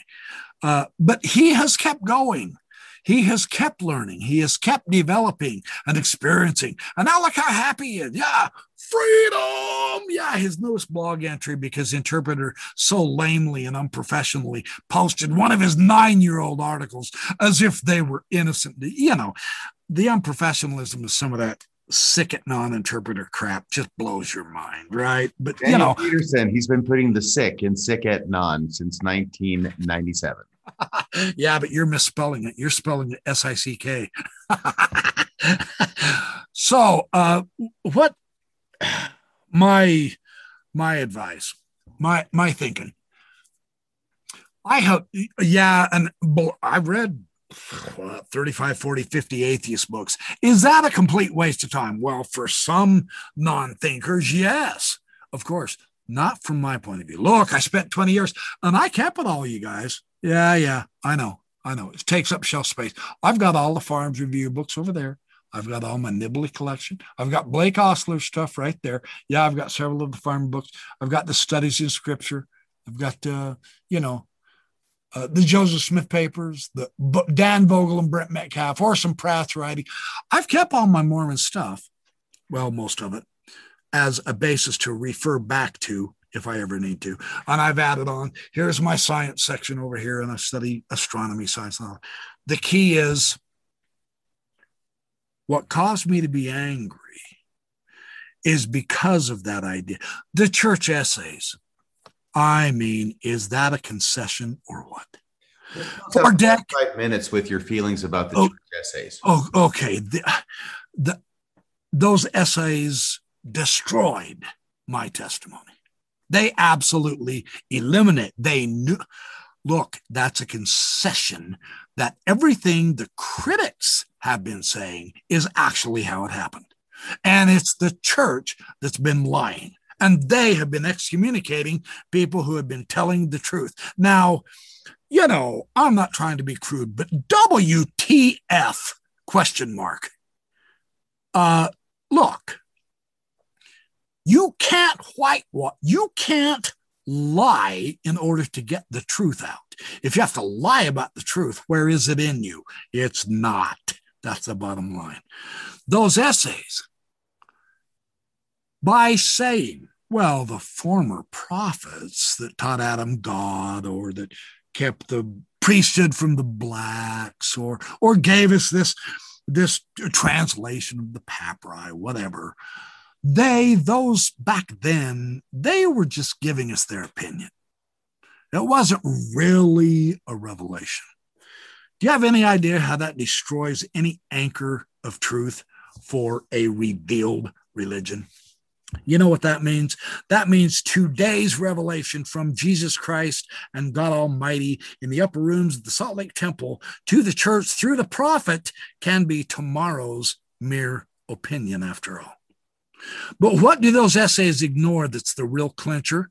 What about all the other tens of millions of testimonies of church members who accepted that mere personal opinion as a direct revelation because it was announced as a direct revelation from God Almighty Himself. And everyone gained a testimony of it. And now the current leadership says, oh, well, it was just his opinion because socially it's very inconvenient for us right now. Therefore, we no longer hold to that so called putative doctrine. It's just someone's opinion. What about all the other? What does that tell you about the Holy Ghost? You just think about that. You think I'm bluffing. You think about that, and you'll start reading this atheist literature too, because that's one of the most powerful atheist arguments.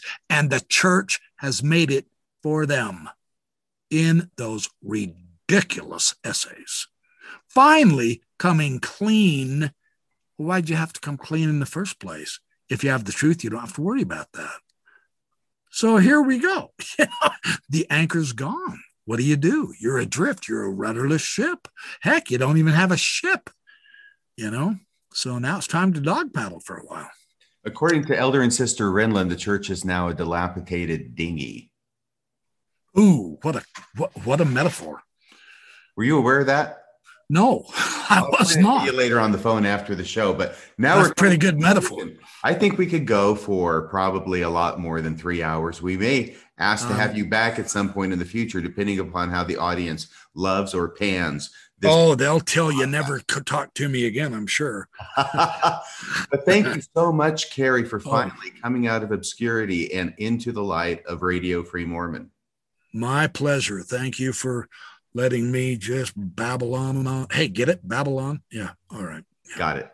Got it. now you got it. Thank you once again, and we'll talk more in the future. Ladies and gentlemen, this has been Kerry Shirts, aka the Backyard Professor, on Radio Free Mormon. I almost said Mormonism Live on Radio Free Mormon. So thanks so much. This is Radio Free Mormon signing off the air.